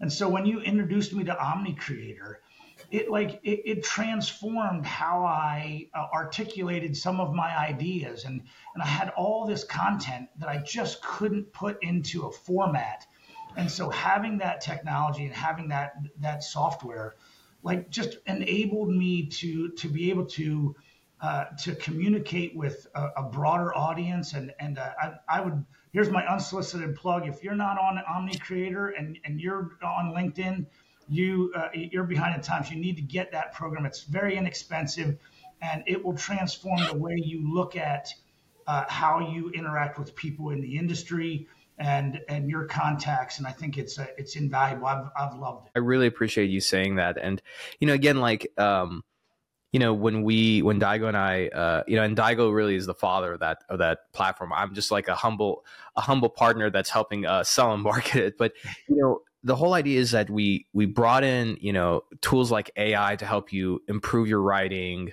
Uh, scheduling tools, you know, a community to get engagement and everything. And the whole idea is just to amplify your ability to either develop a th- you know yourself into a thought leader, sell, etc. But I absolutely agree with you, Jim. I mean, look, like, you know, w- one of like the most, the biggest revolutions that we're in going through right now is um, Chat GPT, which, you know, for a lot of people who don't, you know, they're not, they're kind of, they don't see the the forest beyond the trees. That's kind of the introduction of AI to the general public so that they can start getting used to it. And I don't know how any salesperson is not leveraging that tool. And again, like uh, shameless plug, OmniCreator, we we are we are integrated with ChatGPT as an API, so you can use it and literally tell. You know, like last night, I I I turned. Uh, we have this feature called Starlog. I turned it on and dictated um, something to it, and then told our our our uh, the AI I was like, can you turn this into like a persuasive LinkedIn post and pull in examples from philosophy and stoicism? And it turned this like five sentence dictation into this like long form post. And, you know, again, like I'm going to pick on the industry a little bit. Okay. Don't use social media. Don't use these things where your customers are already using them. Okay. Use email. Most 99.9%, actually 100%, because I haven't met a single sales rep VP, etc., who I read their sales emails and I was like, oh, this is really good. Most of them are terrible. Like, I- including like, I-, I look at them and I'm like, are you surprised why it's not being open? And I'll, I'll take it. And I was just like, okay, let's not take my advice. Let's just ask AI and I'll plug it into AI. I'm like, can you make this more persuasive? And it pulls a completely different email out. And so like, it's almost like the, you know, AI and these tools aren't replacing these skills, eh, they're augmenting them. And again, just like what we're expecting our customers to do with their skill set and procedures, why why aren't we doing that ourselves within, you know, within our our own areas like marketing and sales, right? Well, you know, I, I would say this for me. I love to write. And so I was reluctant to uh, to really engage Chat GPT because I felt like it was cheating. Like, what, you know, I have it right for me. But what it does, I use it as an augmentation. And so it brings in historical references that would take me hours to, to resource. Same here. And, and then it uh, it, it uh, is a, a, great editor. So you know, as you get verbose, uh, you know, it'll cut you down. If you say 300 words, it will do it for you. And then I go in and edit it and and make it you know make it myself because I want I want my content to be from hey, I, have I have a lot of battle scars, and I want to share those with you. And and you know, AI can't uh, can't give those, but it can give me examples that will show uh, for illustrative purposes of how to do it. But I would say more importantly, you know, here's one of the keys to being successful in business and in sales. First is you sell a product that customers want to buy, and you sell it in a way that they want to buy it. And so just imagine if you said, well, you know, our sales model is we're going to wait for people to get on airplanes and go to conferences and we're going to sell it that way. You'd be like, dude, you got a problem. You know, that's not how you sell it. And so people don't read emails anymore. They don't read long form. They, you know, it's the Instagram and, and, and Facebook and, and LinkedIn post where if you can articulate your value proposition – in a very short two to 300 word post. That's you're going to resonate with your customers because that's how they want to be informed. And um, and then you give them an opportunity to follow up on a, on a deeper level if they're interested. And so you know, I delete emails by the scores. Same here. But I'll read somebody's post because I'm, I'm interested in what they have to say. So I think that's what Omni Creator's done for me. And and what you know what Chat GPT has done is as a sales rep, how can I be uh, you know the, the essence of executive speak? How can I have an economy of words and and articulate my primary message in as few words as possible so that it resonates with you know with the right people and i think that's where ai is really going to transform the sales process. A hundred percent. And like you know just to kind of we'll, we'll, wrap up shortly here. And again jim i appreciate you coming on and spending time with time yeah. with us. But like um you know like i'll give you a great example. So again like because of my business and my show you know i i have a uh, put in a lot of different spaces structural heart uh, gen surge orthopedics etc so in the orthopedic world there's a journal called the journal of orthopedic experience and innovation called uh, JOEI um, founded by the uh, chair of uh, orthopedics at bronx care. So impressive place ira kirschenbaum. And on their ed- editorial board they have the most heavyweight orthopedic surgeons. And the, the whole purpose of the journal is they're fighting against um, you know the old establishment of publishing, which like you know the uh, Wolters Kluwers of the world and El, uh, Elsevier's and stuff, where they charge for you know for your publication, charge all this. One hundred percent of their publication is distributed through LinkedIn. So that's why you see all these clinical posts on LinkedIn because these surgeons are like, man, I don't have to wait to you know I'm a private practice surgeon. I'm not practicing out of the you know hospital or out of HSS, so I can crowdsource my case to like the best minds in surgery and change my process the next day. Okay, so that's already amazing as it is. Well, JOEI has a free, and I'm attending it again tonight. Every Wednesday, they have this thing called FOMO, fear of, of missing ortho. And they have a Zoom call where they take one of the, the cases or one of the publications from their journal and they have an open discussion on Zoom with everybody where anybody can join and ask questions. And I've been on these calls and there's like 80, 90, 100 surgeons live on a Zoom call. And I open up and I go through to see which sales reps do I have. I got to give like little props to CONMED. CONMED, you know, sp- helps sponsors these and, you know, some of their people join. But other than that, I don't see any reps. And I tell these reps, I'm like, you can literally go on the Zoom call with the most powerful people in orthopedics. And I've done this before where I've asked a question and he, and some reps are like, well, I'm really nervous. Guess what I do sometimes? I'll read the publication ahead of time. I'll feed that publication into ChatGPT, tell it to be an orthopedic surgeon, and say, you know, like, what are some interesting questions I can ask out of this? Yeah. And I and I start being, I'm training my mind. How do I think like an orthopedic surgeon? Then I jump in this. I'll put a question in, and they'll say my name. You know, like, oh, hey, Omar Khateeb has has a really good point in this one question, and it'll generate this whole discussion. And now all these surgeons know who I am by name. Right. But yet no reps are doing this. They're they're waiting, they're waiting to like do a 20 second pitch at the scrub sink while the surgeon's mentally trying to prepare for a case. Like it just doesn't make sense to me, you know? I think we haven't even uh, we haven't even scratched how the technology is going to be used. And I think that you know, it's going to transform this industry, not only from a sales perspective, but from a manufacturing supply chain and product development standpoint as well. If you're not in AI, um, you know, and robotics is a great example. There's all these companies that are trying to compete um, with uh, with intuitive. You're like, why?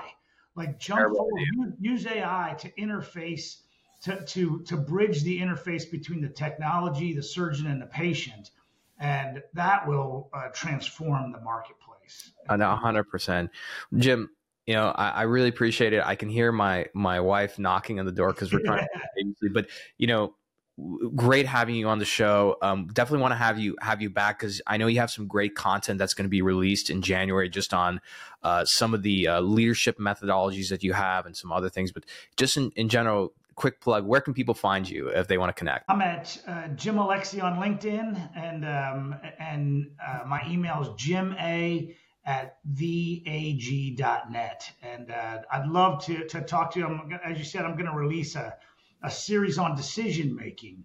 And, you know, I look at some of the decisions I've made and I'm super happy with, and some of the decisions I've made I'm not. And, and how do you make those decisions? And, and I think that what I'm most anxious about is some of the comments and you know to, to really get that dialogue so i'm uh, i'm anxious to do that and thank you omar for uh, you know, being so encouraging to me.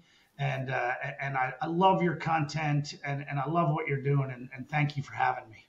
Absolutely, Jim. It was it was it was a pleasure. Thank you so much. I want to thank all the listeners for joining today. Be sure to go uh, follow Jim, um, and what I recommend is go to his LinkedIn profile. You know, connect or follow him, and then on the right hand side, they'll see a little bell icon. Turn that on so you can get all the notifications for when he uh, publishes his content. This is another episode of the State of MedTech. If you haven't already subscribed, give us five stars and write a review. And we'll see you all next. Thank you for enjoying another epic episode of The State of MedTech. If you're feeling inspired and love this episode, do us a favor, hit that subscribe button and turn notifications on so you never miss an episode. And be sure to give us five stars and write a short review because that helps more people discover this amazing community of ours. If you're a company who has a executive that you'd like to be on the show, or perhaps you want to sponsor one of the episodes, shoot us an email at hello at khateebandco.com. Take care and we'll see you next time.